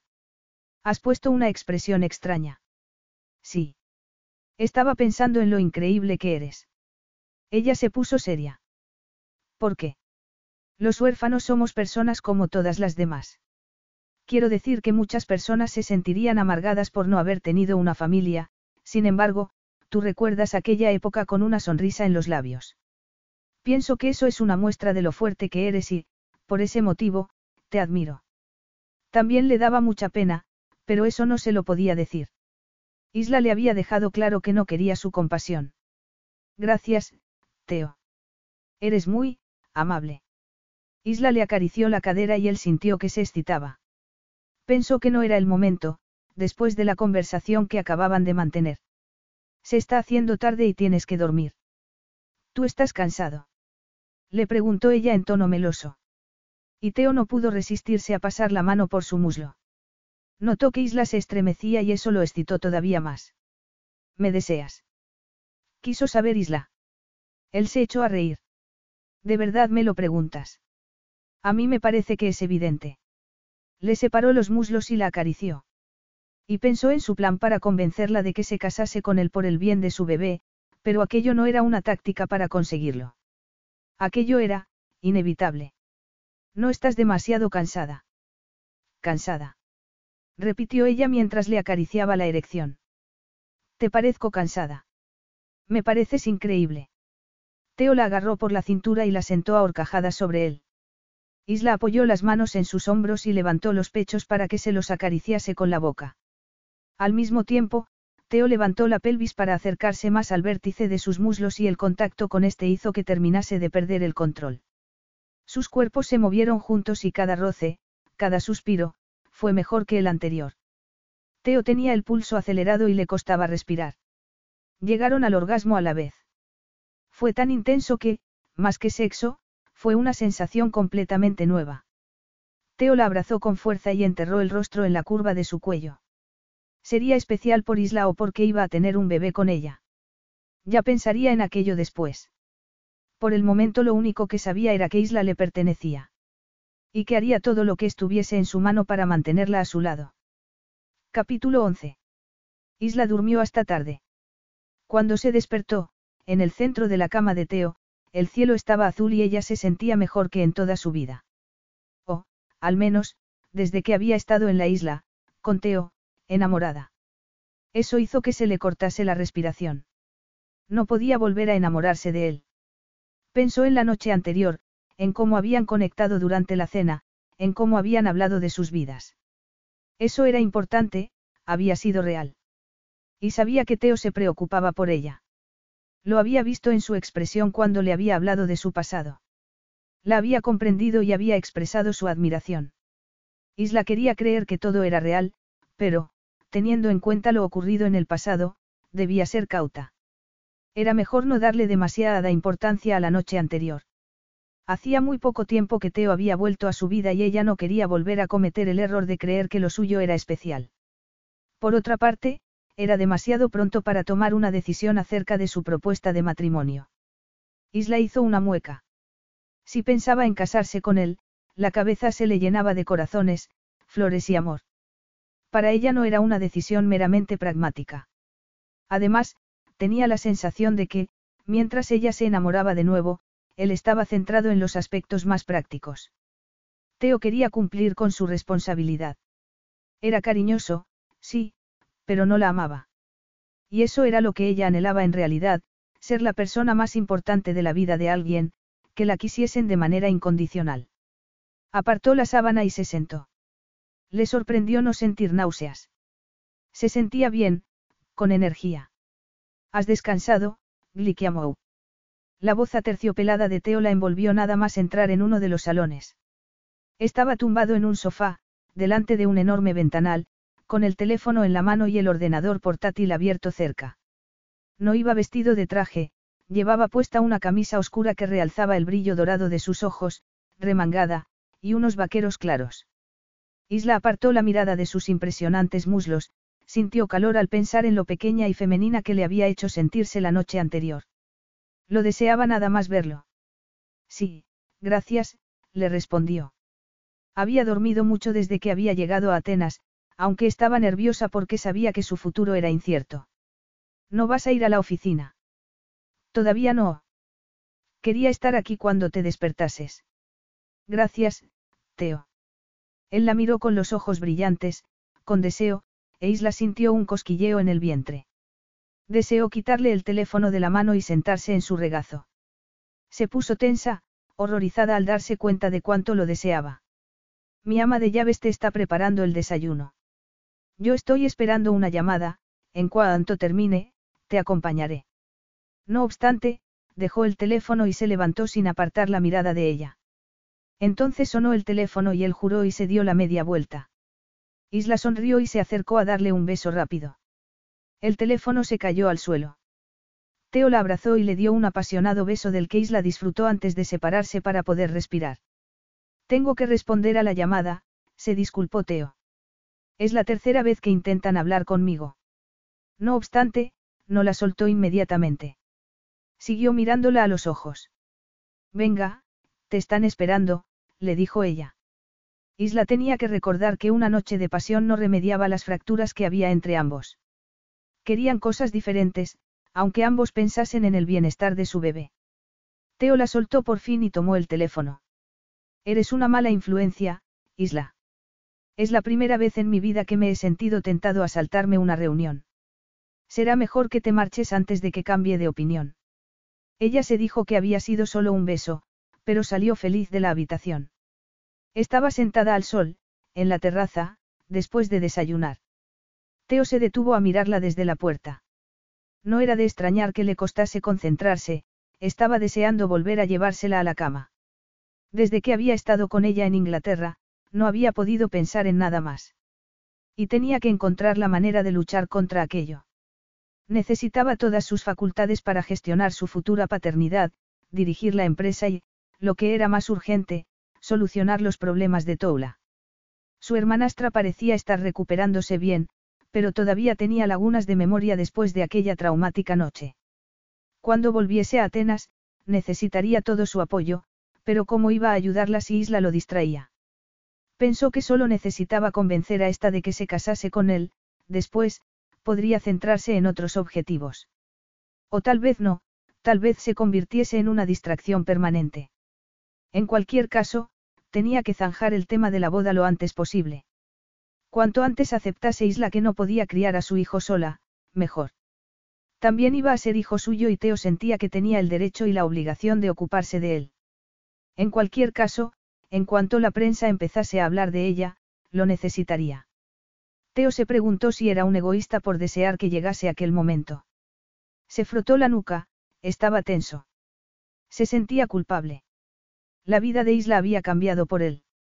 Iba a convertirse en la diana de los medios de comunicación y él sabía, por experiencia, que la situación sería difícil. Aunque, si se separaban e Isla intentaba llevar una vida normal, lejos de allí, los paparazzis tampoco la dejarían en paz. Salió a la terraza. Ella se giró a mirarlo, como si hubiese sentido su presencia. A Teo le gustaba aquella conexión que había entre ambos. Ha ido bien la llamada. Como esperaba, le respondió él. Los negocios se han resentido desde que me detuvieron. La empresa tiene unas bases sólidas, pero mi reputación ha quedado manchada y eso tiene unas consecuencias. Seguro que eso cambia a partir de ahora, sabiendo que estás libre y que eres inocente, aunque Spiro Stavroulis todavía te quiera fastidiar. Teo tomó una silla para sentarse a su lado, pero después cambió de opinión. Pensaba mejor con cierta distancia. Se apoyó en la barandilla y miró hacia la ciudad y hacia el mar. A pesar de su tamaño, Caralis Enterprises es una empresa familiar. Su éxito se debe en gran parte al nombre y a la familia. Mi padre y el padre de este eran hombres honestos y serios en los negocios. El papel del director general es muy importante. De él dependen muchos contratos e inversiones que estaban previstos para los próximos meses, y ahora. Teo se encogió de hombros. Eso es muy injusto. Isla se levantó y fue a su lado. Él sintió su mirada, como le ocurría siempre. Era una sensación que no había tenido antes. Frunció el ceño al pensarlo. No te preocupes, estoy trabajando en ello. Todo irá bien a largo plazo. Podré manteneros al bebé y a ti. No me refería a eso. Replicó ella, mirando hacia el horizonte. Teo ya lo sabía, pero era más fácil centrarse en lo que tenía que hacer en vez de llevársela a la cama. Sonrió. ¿A quién pretendía engañar? Por supuesto que no. Ya sé que no te interesa mi dinero, comentó. Casi deseo que fuese así, porque habría sido más fácil convencerla para que viviese con él en Grecia. Pero hay algo de lo que tengo que hablarte. Algo importante, le dijo Teo, sacándose el teléfono del bolsillo. Anoche nos hicieron fotografías al salir del restaurante. No entiendo. Él buscó una foto en internet, pero no le dio el teléfono a Isla inmediatamente. La miró a los ojos y sintió que la vida de Isla fuese a cambiar por su culpa. Teo, ¿Qué tiene de malo que nos hayan hecho una foto? Él le ofreció el teléfono y vio cómo Isla abría mucho los ojos. Si ni siquiera es un medio griego. Es británico. Hemos salido en las noticias de toda Europa, Norteamérica y Asia. Ella se mordió el labio mientras leía las especulaciones que habían hecho acerca de su relación con el multimillonario que acababa de salir de la cárcel. A él lo describían como un hombre peligroso mientras que de ella se dudaba que fuese demasiado inocente o una cazafortunas. Son todo calumnias. exclamó horrorizada, girándose hacia él. Supongo que sí. ¿Y qué vas a hacer al respecto? No puedes permitir que publiquen esas mentiras acerca de ti. Teo tomó sus manos. A Isla le preocupaba más el que su propia reputación. Eso le gustó. ¿Le importas? Ya lo había pensado cuando Isla había ido a visitarlo a la cárcel. Tengo los hombros muy anchos, le respondió, pero si van demasiado lejos, mi equipo legal los demandará. Por ahora tengo que centrarme en reparar el daño que ha sufrido la empresa. Y en protegerte a ti. La vio fruncir el ceño, como si estuviese sopesando la situación. Por fin, tal y como Teo había sabido que sucedería, Isla asintió. Tienes un plan, ¿verdad? Él pensó que Isla siempre le había parecido muy lista y la calma relativa con la que asumía la situación era un buen presagio. Tal vez los hubiese unido su futuro bebé, pero él sabía que Isla no iba a ser solo su esposa por necesidad, iba a ser fabulosa. ¿Cómo sería compartir con ella todas sus cargas? Tener a alguien a su lado, además de su madre, con la que Teo se negaba a compartir sus problemas. Vamos a darles la historia que quieren, pero contada por nosotros. Los medios de comunicación saben de tu existencia y no van a dejarte en paz hasta que les contemos algo. Después, seguirán persiguiéndote cuando se sepa que estás embarazada. A Isla le temblaron las manos y él se las agarró con más fuerza.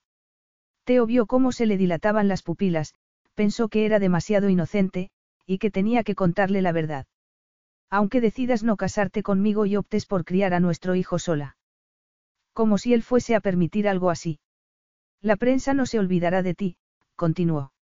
Se apostarán delante de tu casa en Londres, entrevistarán a los clientes de la tienda, buscarán en la basura para saber qué es lo que comes e intentarán encontrar algún error para poder decir que estás poniendo en riesgo la vida del bebé. Después, juzgarán cómo crías a tu hijo y si no consiguen noticias, se las inventarán. Isla parecía tan abatida que Teo casi se sintió culpable. Es la verdad. No sabes las historias que han publicado acerca de mi hermanastra, llenas de mentiras. El hecho de que Toula se hubiese comportado de manera imprevisible no había ayudado. No lo sabía. Toula tiene algunos problemas personales, pero a los medios les encanta retratarla como a la típica niña rica mimada, continuó Teo, intentando controlar la ira que aquello le provocaba. Sé de lo que estoy hablando. El primer día que lleves a tu hijo a la escuela, tendrás un batallón. Basta. Ya lo he entendido. Teo se dio cuenta de que estaba pálida, temblando, y se prometió que cuidaría de ella. ¿Cuál es tu plan? ¿Cómo podemos recuperar el control? Y no me digas que la solución es que nos casemos. Lo harían. Teo estaba decidido. Cuando Isla se diese cuenta de todo lo que podía ofrecerle y de lo difícil que sería su vida sin él, cambiaría de opinión. Nosotros contaremos la historia y controlaremos la información a la que accede la prensa. Tengo los recursos necesarios para darte protección 24 horas al día. Puede ser tan discreta que ni siquiera tú te des cuenta, pero habrá ocasiones en las que tendrán que protegerte de verdad. ¿Estás hablando de guardaespaldas? Preguntó Isla, apartando las manos de las suyas. No sé. Yo sí. Tengo una agente excelente, que estará siempre a tu disposición. Es importante que sientas que puedes confiar en ella.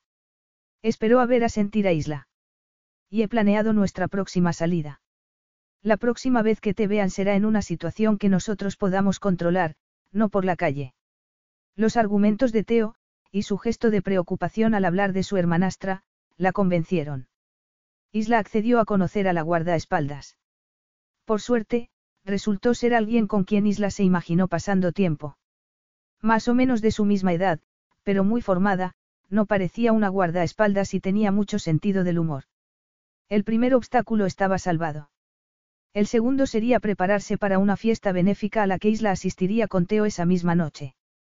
Todavía no habían salido de casa, pero ella ya estaba convencida de que se iba a sentir fuera de lugar rodeada de tantas personas importantes. Le llevaron a casa vestidos de diseñador, zapatos de todos los colores y estilos, e incluso a una estilista, una masajista, una esteticista y una peluquera, que pasaron horas con ella. Cualquier mujer se habría sentido como la cenicienta, pero a pesar de la bonita ropa y del ligero maquillaje profesional que la hacía parecer alguien que no era, lo que más le había gustado a Isla era el masaje. Porque había estado muy tensa, sabiendo que no había vuelta atrás, que ya no podría volver a su antigua vida, aunque hubiese querido hacerlo. Pero no quieres, ¿verdad? A pesar de todo, Prefieres estar aquí, con Teo. Eso era lo que lo complicaba todo. Estaba luchando contra sus propios deseos al oponerse a aquel matrimonio. Lo más sencillo sería acceder y dejarse llevar por el gran Teo Caralis, el hombre que hacía que hasta lo que parecía imposible se hiciese realidad. Podía casarse con él y saber que su hijo iba a tener un padre y una madre que lo querían. Y la vida también sería más sencilla para ella. No tendría que preocuparse por el dinero, podría continuar sus estudios y tendría, además, un amante guapo y atento. Lo único que la frenaba era el miedo que le causaba saber que se estaba enamorando otra vez de él. El miedo a esperar demasiado de un hombre que se casaba con ella por obligación, no por amor. ¿Qué ocurriría cuando se cansase del sexo con ella? Isla no se sentía capaz de seguir casada con él cuando tuviese otras amantes. Entonces, ¿qué vas a hacer? Un ruido a sus espaldas hizo que se girase. Teo, dijo casi sin aliento. Era normal. Se trataba del hombre más guapo que había visto, alto y elegante, vestido de smoking, y la estaba devorando con la mirada. Isla sintió calor entre los muslos.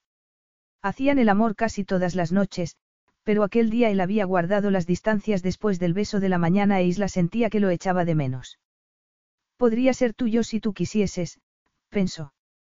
Isla sabía que Teo organizaría una boda por todo lo alto con la misma rapidez y eficiencia con la que había organizado su viaje a Atenas y todo lo demás. Se mordió el labio, preocupada al darse cuenta de que estaba a punto de caer en la tentación. Sabía que estarías radiante, murmuró él, atravesando la habitación para llegar a su lado, pero aún así no estaba preparado. Isla supo que se lo decía porque lo pensaba.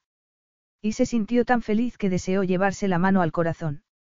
No era justo que Teo le dijese aquellas cosas, que la mirase así. ¿Cómo se iba a comportar con sensatez? La prensa estará esperándonos esta noche, pero no te preocupes. Sígueme la corriente y todo irá bien. Yo cuidaré de ti. Al oír aquello, Isla salió de su momento de ensoñación. Aquella noche lo importante no eran ellos, ni que Teo anhelase su compañía y quisiese presentarle a sus amigos. Se trataba de cumplir con las expectativas de los demás y de manejar a la prensa. E Isla descubrió que, al fin y al cabo, no era complicado mantener la cabeza fría en lo que se refería a su relación. Capítulo 12. Teo dio la vuelta al vehículo para ayudar a Isla a salir de la limusina mientras una lluvia de flashes los recibía. Lo llamaron e hicieron preguntas a gritos.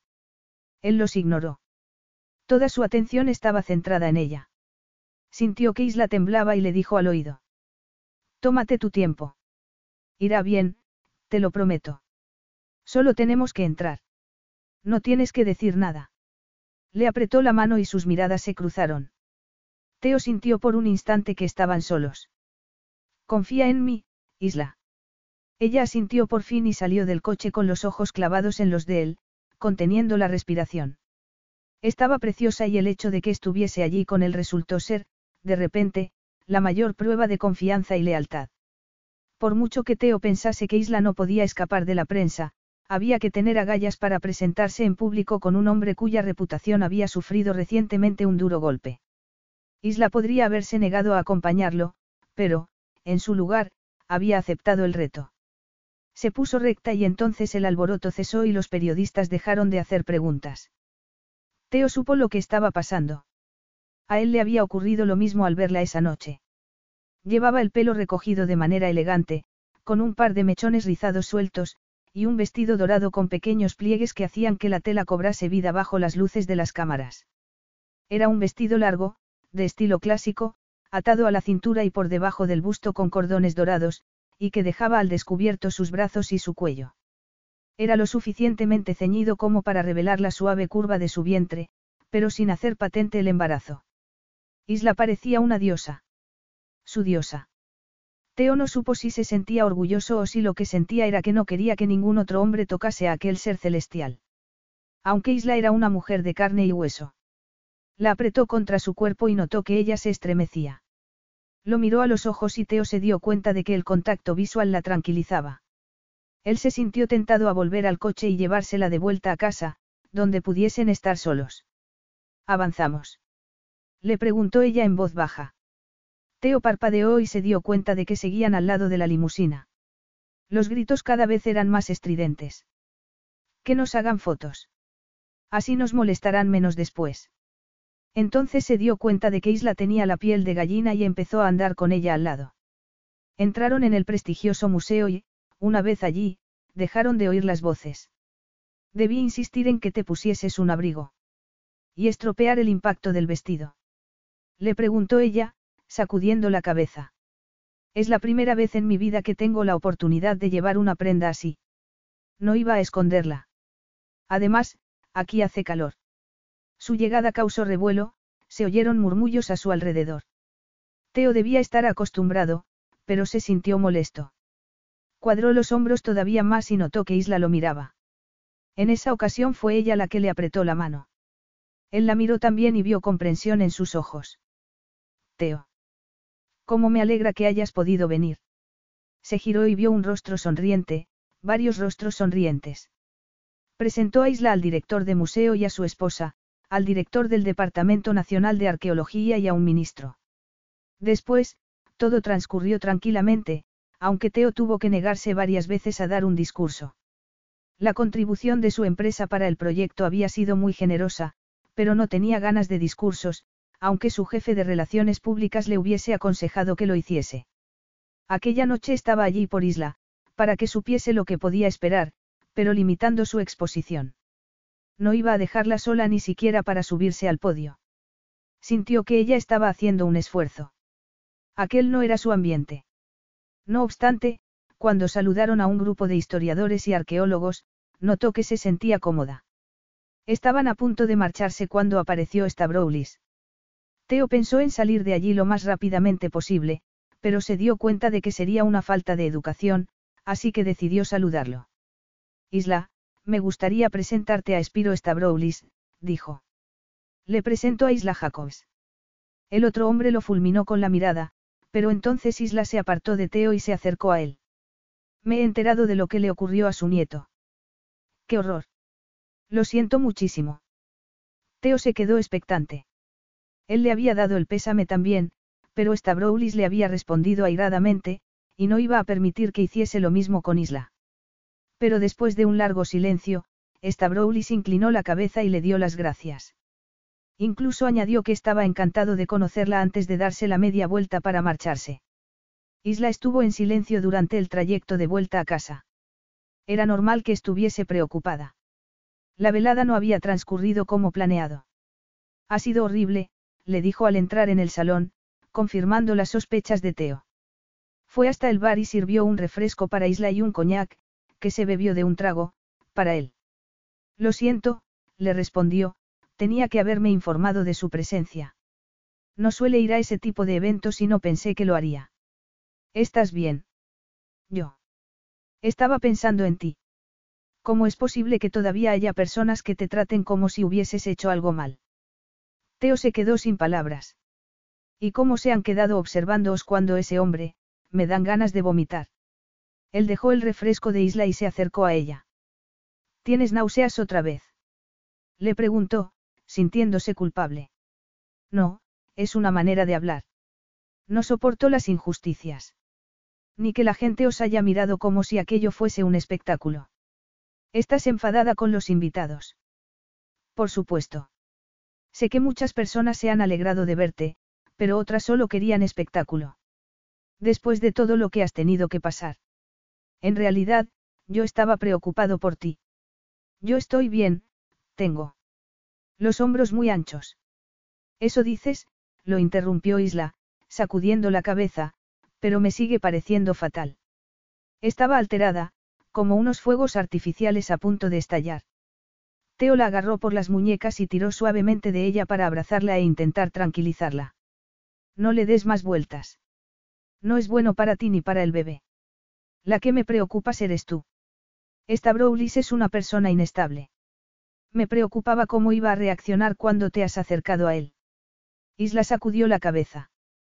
Pobre hombre, me imagino que perder a alguien de tu familia de ese modo y no saber quién es el responsable debe de ser terrible. Teo apretó la mandíbula. Era una situación terrible. Deseó que Toula no hubiese conocido a Costa Stavroulis. Y que éste no se hubiese presentado en la fiesta familiar sin que nadie lo hubiese invitado. Teo. Lo llamó Isla. ¿En qué piensas? No te preocupes por mí, le contestó él. Estaba frustrado y confundido por cómo se sentía cuando estaba con Isla. Se preguntó si no habría sido mejor para ella dejarla en Londres, pero eso era imposible, la necesitaba a su lado. A ella y a su hijo. Aunque, cuando la miraba a los ojos, no pensaba en su bebé, sino en su ardor, su determinación, su estoicismo frente a tantos dramas. En su cariño y su comprensión. Necesitaba aquel cariño y aquella comprensión en esos momentos. Teo. Le dijo ella, humedeciéndose los labios y acercándose más a él. ¿Qué estaría viendo en su expresión? Él había querido mantener las distancias porque pensaba demasiado en ella y porque ya la había defraudado una vez, pero no pudo evitar decirle con voz ronca. Te deseo, Isla. La necesitaba tanto que se puso a temblar, porque era egoísta y perderse en ella era lo más cerca que había estado de encontrar la paz para siempre. Aunque en esos momentos no quisiese paz, sino fundirse con ella. O encontrar un lugar donde, juntos, pudiesen tocar el cielo. Teo sintió dolor en el pecho y se dio cuenta de que había dejado de respirar.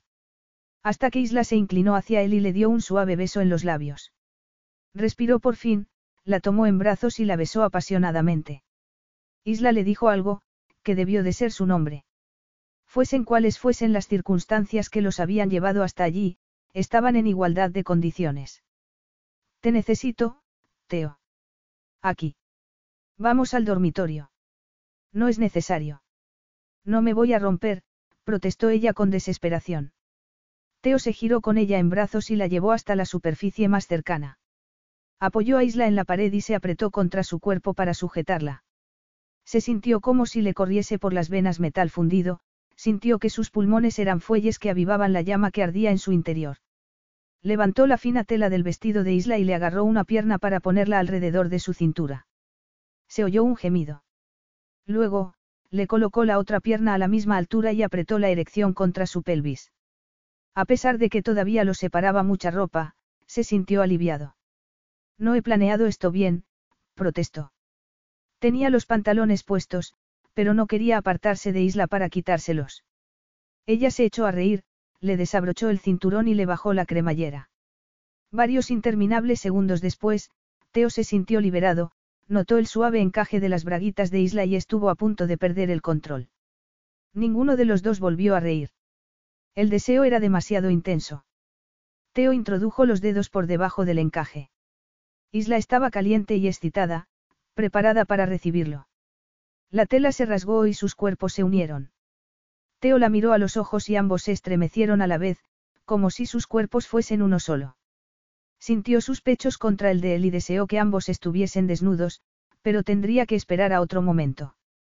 La deseaba tanto que tenía la sensación de que iba a explotar. Apoyó la mano en la pared y empezó a moverse dentro de ella. Isla pasó las manos por su cuerpo y él metió los dedos entre ambos para acariciarla entre los muslos. Ella gritó su nombre, arqueó la espalda y echó la cabeza hacia atrás. Teo la besó en la garganta y la acarició. Isla empezó a temblar por dentro, le clavó las uñas en la piel. Se movieron juntos, a un ritmo salvaje. Entonces, gritó y lo miró a los ojos.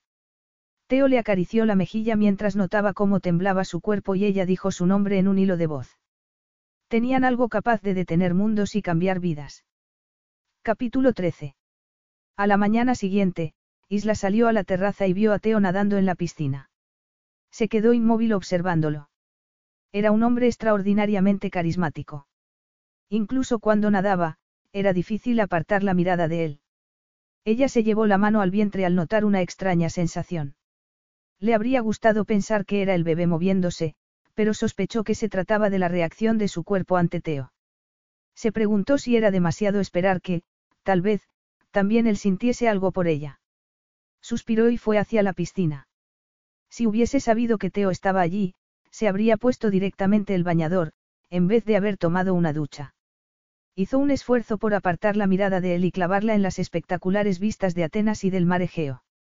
Había llegado la primavera y pronto empezaría a hacer mejor tiempo. ¿Dónde estaría ella entonces? Había planeado volver a Londres, pero no estaba segura de querer eso. De repente, le costó respirar. Lo que quería era a Teo, pero necesitaba ser especial para él. Sería posible que llegase a amarla con el tiempo. La noche anterior había hecho que se sintiese especial. Tal vez. Isla. Teo salió de la piscina con agilidad y se quedó delante de ella, completamente mojado, respirando con dificultad. A ella se le secó la boca y se le aceleró el pulso. Parecía un dios griego. No sabía que estabas aquí, balbució. Teo se acercó y le dio un beso en los labios. Y a ella se le doblaron las rodillas. Lo siento, se disculpó él, apartándose. Estoy mojado. Quería quemar algo de energía antes de despertarte. Y lo has conseguido. Teo negó con la cabeza. Solo hay un ejercicio físico que consigue saciarme. Pero lo de anoche fue un poco brusco y temía haberte hecho daño.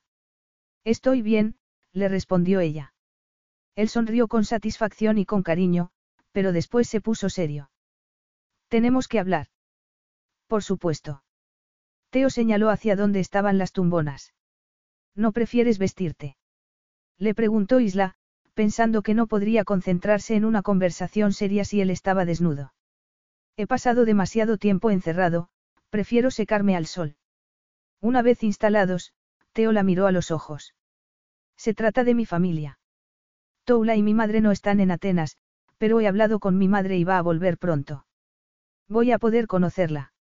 Le preguntó Isla con cautela. Por supuesto. Ya le he hablado de ti y está deseando conocerte. Es el motivo por el que va a volver, le contó Teo, frunciendo el ceño. ¿Y no te parece bien? No quiero que te sientas presionada.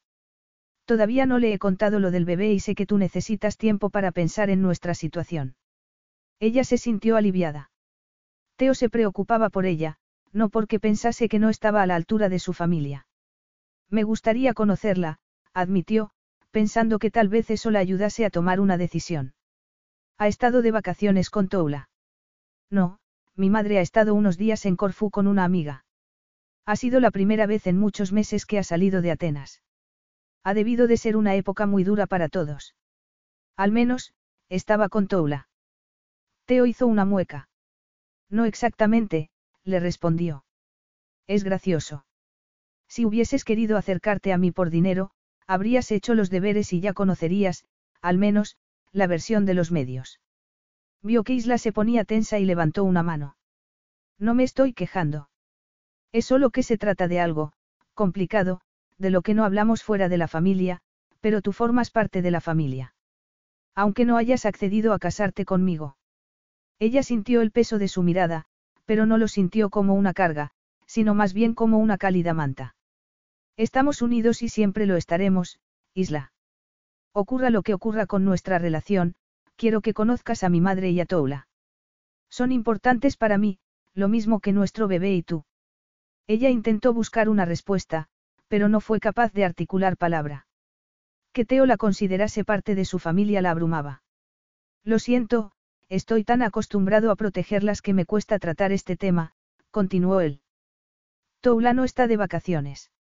Está en una clínica desde la noche de la fiesta en la que Costa Stavroulis murió. Oh, Teo. Isla se levantó y se sentó a su lado, le agarró la mano, que tenía helada. Tomó una enorme toalla y se la echó por los hombros. Vamos dentro y me lo sigues contando allí. Él sonrió de medio lado. Ya ni mi madre me regaña cuando piensa que me voy a enfriar. ¿Ves? Otra prueba más de que no sería una buena esposa. Todo lo contrario. Me gusta que me cuides. Isla decidió hacer caso omiso de aquel comentario, pero se emocionó. Supongo que lo pasaste muy mal en la cárcel, sin poder ir a ver a Toula. Teo asintió. Estar en la cárcel fue difícil, pero aquello estuvo a punto de matarme. En cualquier caso, si todo va bien, le darán el alta dentro de un mes y quería hablar contigo antes de que os conozcáis, para que sepas que está delicada. A lo mejor prefiere no conocerme. Va a ser tía. Por supuesto que querrá conocerte. Le encantará que tengamos algo que celebrar, le aseguró Teo. Toula tiene una depresión. Tuvo una niñez complicada y muy poca estabilidad.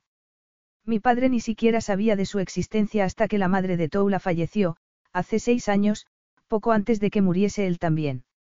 La madre de Toula no le contó a tu padre que estaba embarazada. Él negó con la cabeza. La madre de Toula era una cantante muy bella. Conoció a mi padre, a mi padrastro, antes de que él conociese a mi madre. Tuvieron una aventura y ella se marchó del país. Al parecer, la madre de Toula ni siquiera estaba segura de quién era el padre de su hija. Teo suspiró. Toula tuvo una niñez difícil, yendo de un lado para otro, pero sospecho que lo peor fue que su madre no se ocupó de ella de manera responsable. Además, los hombres entraban y salían de su vida constantemente. Y Toula era una niña vulnerable. A Isla se le encogió el corazón. Conocía los peligros que tenían ese tipo de niños. Algunos de los que había conocido habían sufrido mucho. Pobre Toula. Iba bastante bien hasta que Costa Stavroulis llegó a su vida, añadió Teo, frunciendo el ceño. Era guapo y encantador, pero tenía muy mal genio y era caprichoso, pasaba demasiado tiempo de fiesta.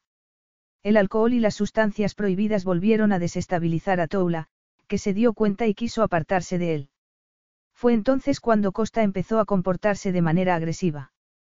A Isla se le encogió el estómago. La historia le resultaba familiar.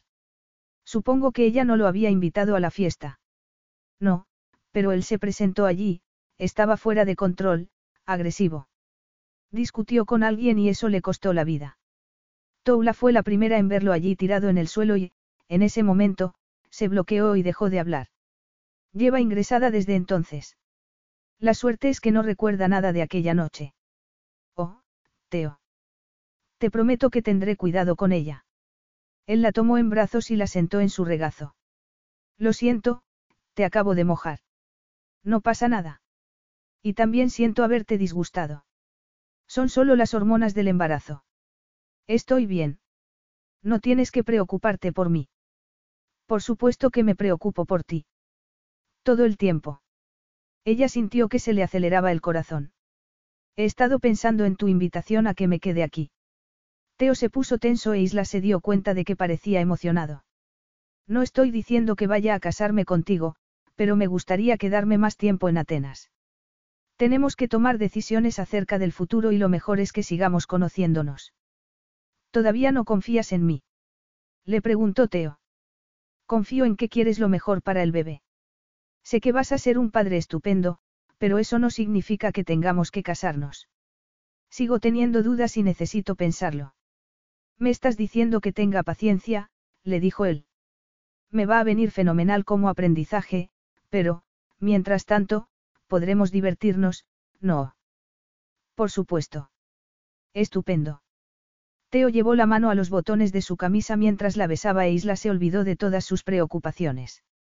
Cuando Teo la seducía se sentía, valorada.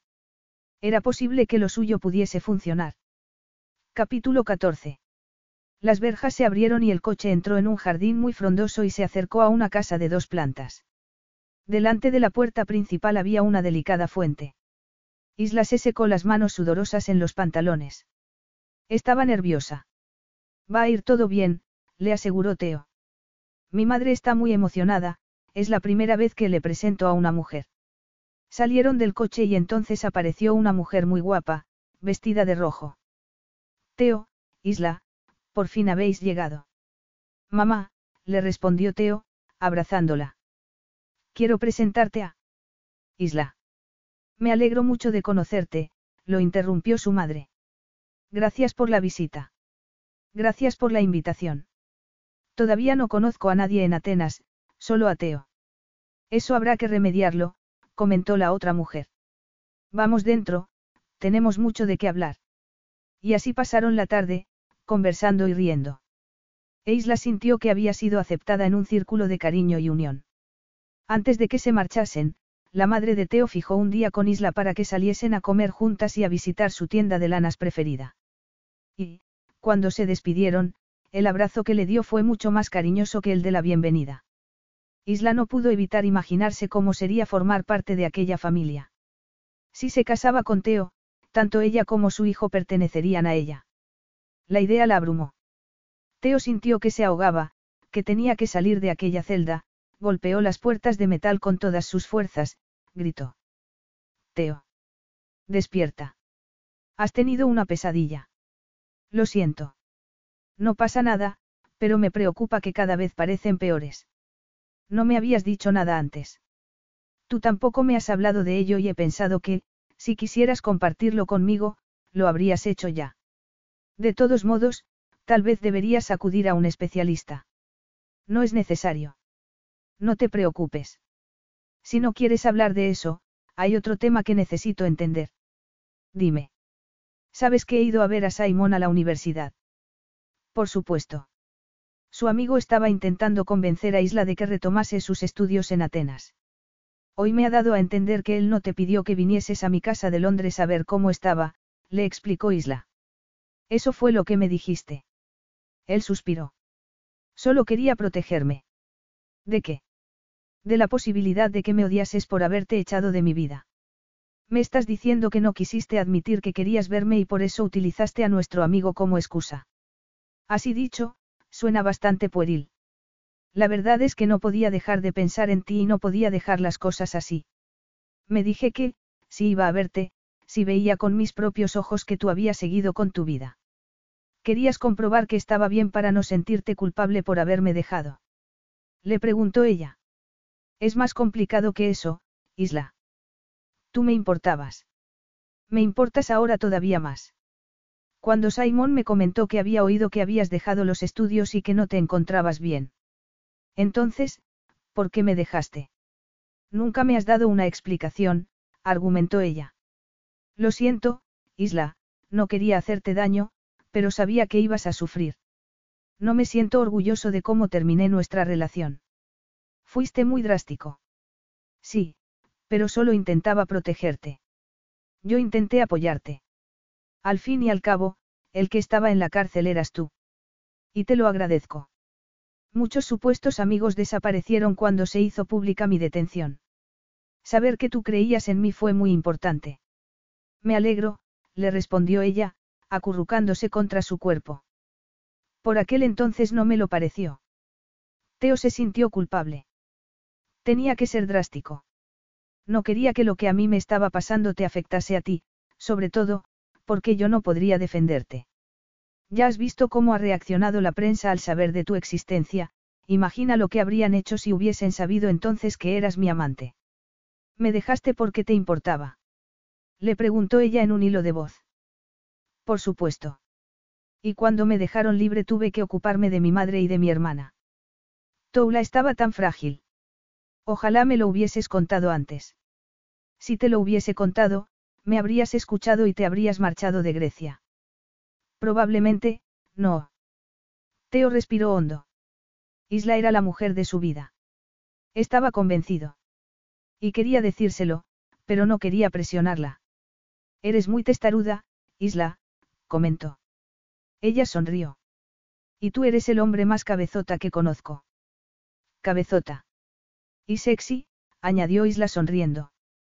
Y pecaminoso.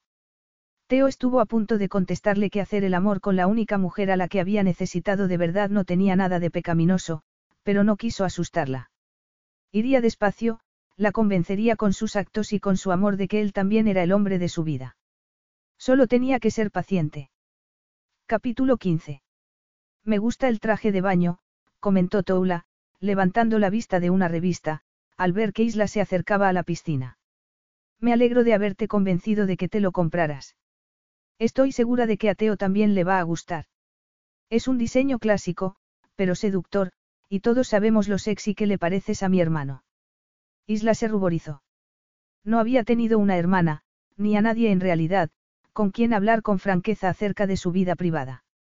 La hermanastra y la madre de Teo la habían acogido tan cariñosamente que Isla tenía la sensación de haber encontrado a la familia que siempre había deseado tener. Que no te dé vergüenza, Isla. Me encanta ver cómo os mimáis. Por eso siempre llamo antes de subir al ático, para avisaros de que voy a llegar. Toulano reía con frecuencia y a Isla le gustó oírla, sonrió. Hacéis buena pareja, continuó Toula. Teo es un buen hombre, ¿sabes? Isla se sentó a su lado en una tumbona. Lo sé. Es especial. Y ella lo amaba. Y estaba dispuesta a casarse con él. Entonces, ¿por qué no te casas con él y haces que deje de sufrir? ¿Por qué necesitaba estar segura? Toula se inclinó hacia adelante, la revista cayó al suelo. Pero ya estás segura. Eso tengo que hablarlo con tu hermano. Pensó que tal vez podría hacerlo esa noche, antes de que fuesen a la cena de gala que tenían. Isla miró hacia la revista que se había caído al suelo y se dio cuenta de que, en realidad, era el folleto de una universidad. ¿Estás pensando en estudiar? Tal vez. No suelo ser muy constante, admitió Toula. No pasa nada porque empieces y después cambies de opinión, pero, en mi experiencia, si el tema te gusta querrás continuar. ¿De verdad piensas que podría hacerlo? No veo por qué no.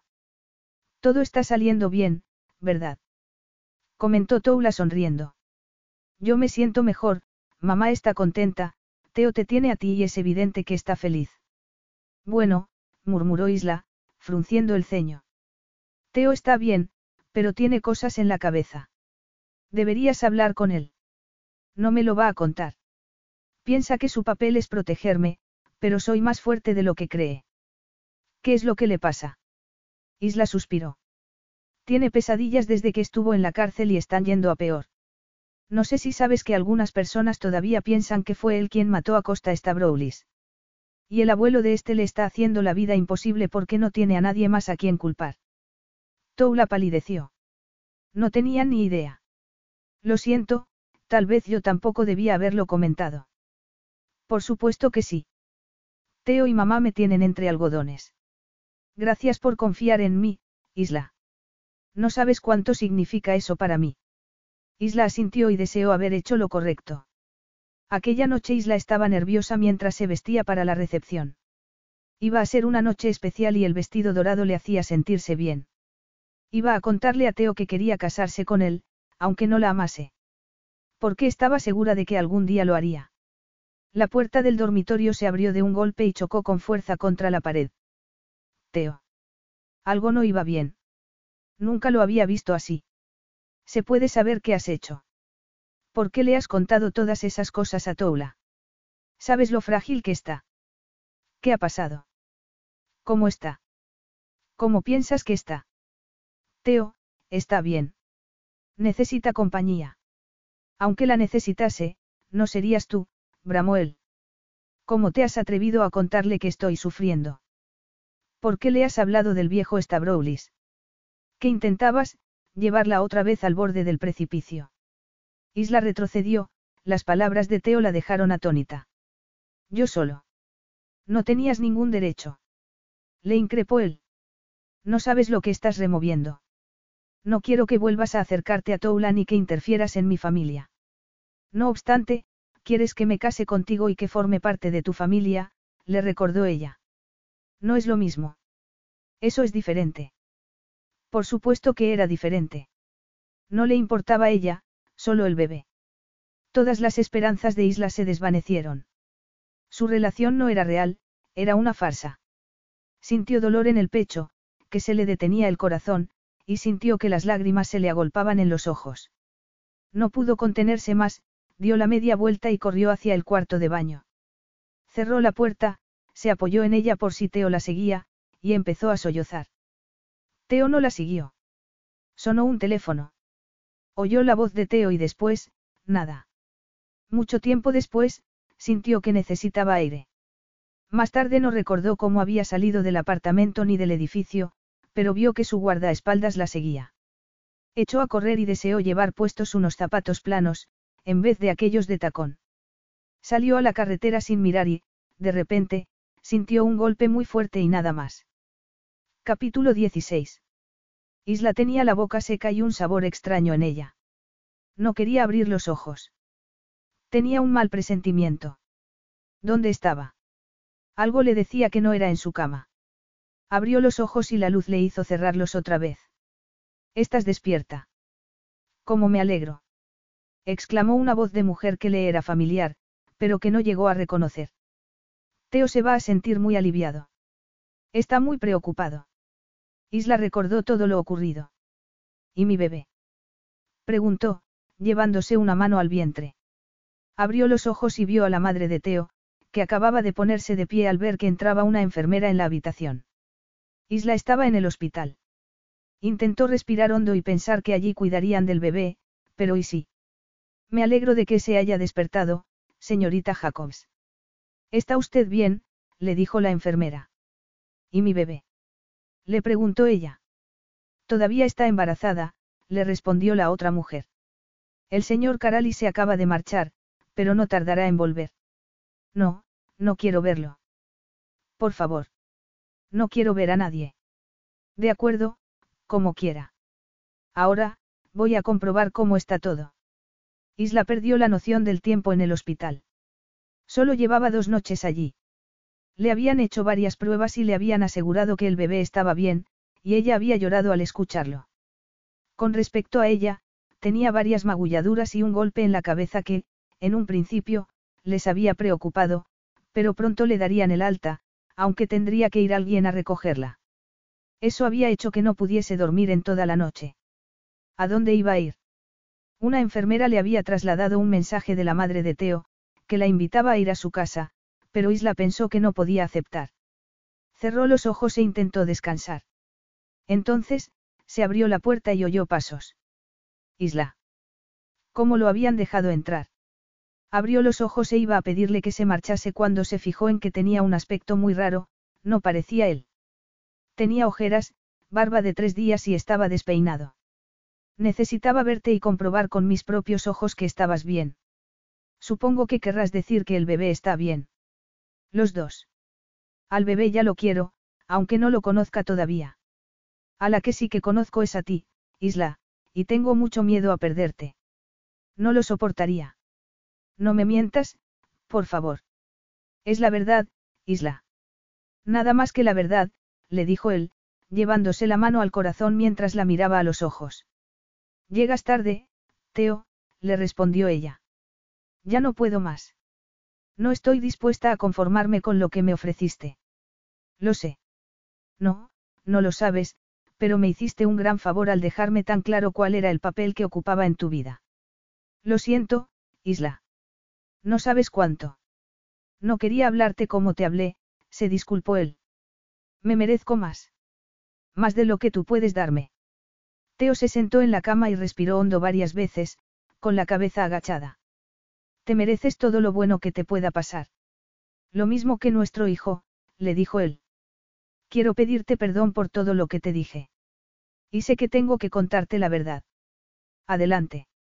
Lo que te dije fue horrible, siento haberte hecho daño, pero tenía miedo de lo que le pudiese ocurrir a Toula. Lo sé. No, no lo sabes. Piensas que tenía miedo a que recayese en su depresión, pero lo cierto era que me temía que, al hablar de lo ocurrido con Costa, recordase que había sido ella quien lo empujó. Isla se quedó sin habla, con los ojos como platos. Tú sabías que había sido ella. No lo sabía nadie, ni la propia Toula, que no recordaba nada. Oh, Teo. Siento haberme puesto así contigo, no te lo merecías, pero necesitaba contarte el motivo. ¿Cómo está ella? Mejor de lo que esperaba, admitió Teo, sonriendo de medio lado. Es muy fuerte. Y va a tener que serlo todavía más. Está empezando a recordar y ha ido a hablar con la policía. La han detenido. Inquirió Isla, incorporándose en la cama. Está en libertad bajo fianza. Las autoridades dicen que fue en defensa propia. Al parecer, estaba llena de marcas en los brazos y en el torso, todo documentado porque tuvieron que asistirla aquella misma noche. La caída de Costa fue un accidente, pero Toula va a tener que pasar por un juicio. Isla apartó las sábanas. ¿Qué estás haciendo? Le preguntó él. Ella se inclinó hacia adelante y le agarró la mano. Lo siento, Teo. No tanto como yo. Sé que Toula es fuerte, pero me preocupas tú. Te amo, Isla. Ella se quedó de piedra. Me he dado cuenta de que me enamoré de ti nada más conocerte, por eso rompí contigo cuando me encarcelaron. ¿Y qué vamos a hacer ahora, Teo? Le preguntó ella. Lo que tú digas. Para empezar, abrázame. Te he echado mucho de menos. Teo la miró con incredulidad y obedeció. No eres el único que se enamoró desde el principio. Nunca he dejado de amarte, ni siquiera cuando me dejaste. Aunque admito que he intentado odiarte. Su. No digas eso, Glikiamou. De verdad me amas. Pensé que era evidente, le respondió ella. Teo se echó a reír. Te amo, Isla. Y vamos a ser muy felices. Epílogo. El aire olía a barbacoa y las risas de los niños invadían las conversaciones de los adultos. En la orilla estaba la casa en la que había nacido su madre, el lugar en el que Isla y él había pasado aquellas idílicas semanas nada más conocerse. En esos momentos, alquilaban habitaciones para huéspedes y Simon, como jefe del equipo de arqueología, llevaba varios meses instalado allí. Siempre tuviste mucha suerte, Teo. Casi estoy celoso, comentó Simon. Teo miró al bebé que dormía entre sus brazos y sintió ternura. Nico tenía el pelo moreno, como él, pero la sonrisa era de Isla. No te lo voy a discutir, le respondió a su amigo. Sé que soy afortunado. ¿Quién habría pensado, seis años antes, cuando sentía tener el peso del mundo entero sobre los hombros, que la vida podría ser tan maravillosa? La vida también ha sido amable contigo, amigo. Y sé que estás deseando volver a Atenas con tus últimos hallazgos y aceptar el ascenso que te han propuesto allí. Bueno, tal vez, admitió Simón, pero este lugar es el paraíso. Lo es. Para Teo, era importante no solo por su belleza, sino porque era el lugar al que iba con Isla cuando querían dejar atrás la capital. Vio acercarse a dos mujeres. Toula iba vestida de amarillo limón e Isla llevaba un vestido rojo que le sentaba muy bien. El pulso se le aceleró al verla. Dos niñas pequeñas, de tres y cinco años, corrían delante de ellas. Papá, papá. Lo llamaron antes de abrazarse a sus piernas. ya dice que vayas. Tienes que supervisar la barbacoa, añadió Toula. En un momento. Antes tengo que hablar con mi esposa. Tú quédate con Simon. Toula arqueó una ceja. Llevaba año y miedo saliendo con Simon, desde que había terminado los servicios sociales que le había impuesto el juez después de dictaminar que había actuado en defensa propia con Costa. Desde entonces, había estado yendo a terapia y casi había terminado una carrera universitaria. También había ido a visitar a Spiro Stavroulis y había forjado una inesperada amistad con él. Teo se sentía muy orgulloso de ella. Vamos, niñas. Venid a ayudar a la tía Toula y a Simon, les dijo esta a sus hijas. Isla se acercó y acarició la cabeza de su bebé antes de darle un beso a Teo en los labios. Eso está mejor, comentó él. Eres muy comprensivo. Sé que paso demasiado tiempo en el yacimiento. Tú también lo entiendes cuando tengo que trabajar. Además, es tu pasión. Ella le dio otro beso. No mi única pasión, Agapimou. ¿Cuándo podremos marcharnos de aquí? Le preguntó él en un susurro. Isla se echó a reír. Todavía no, pero merecerá la pena la espera. Teo la abrazó y miró a su alrededor, hacia donde estaban su familia y sus amigos. La vida no podía ser mejor. Le dio un beso a Isla en los labios y pensó que era el hombre más afortunado del mundo. Fin.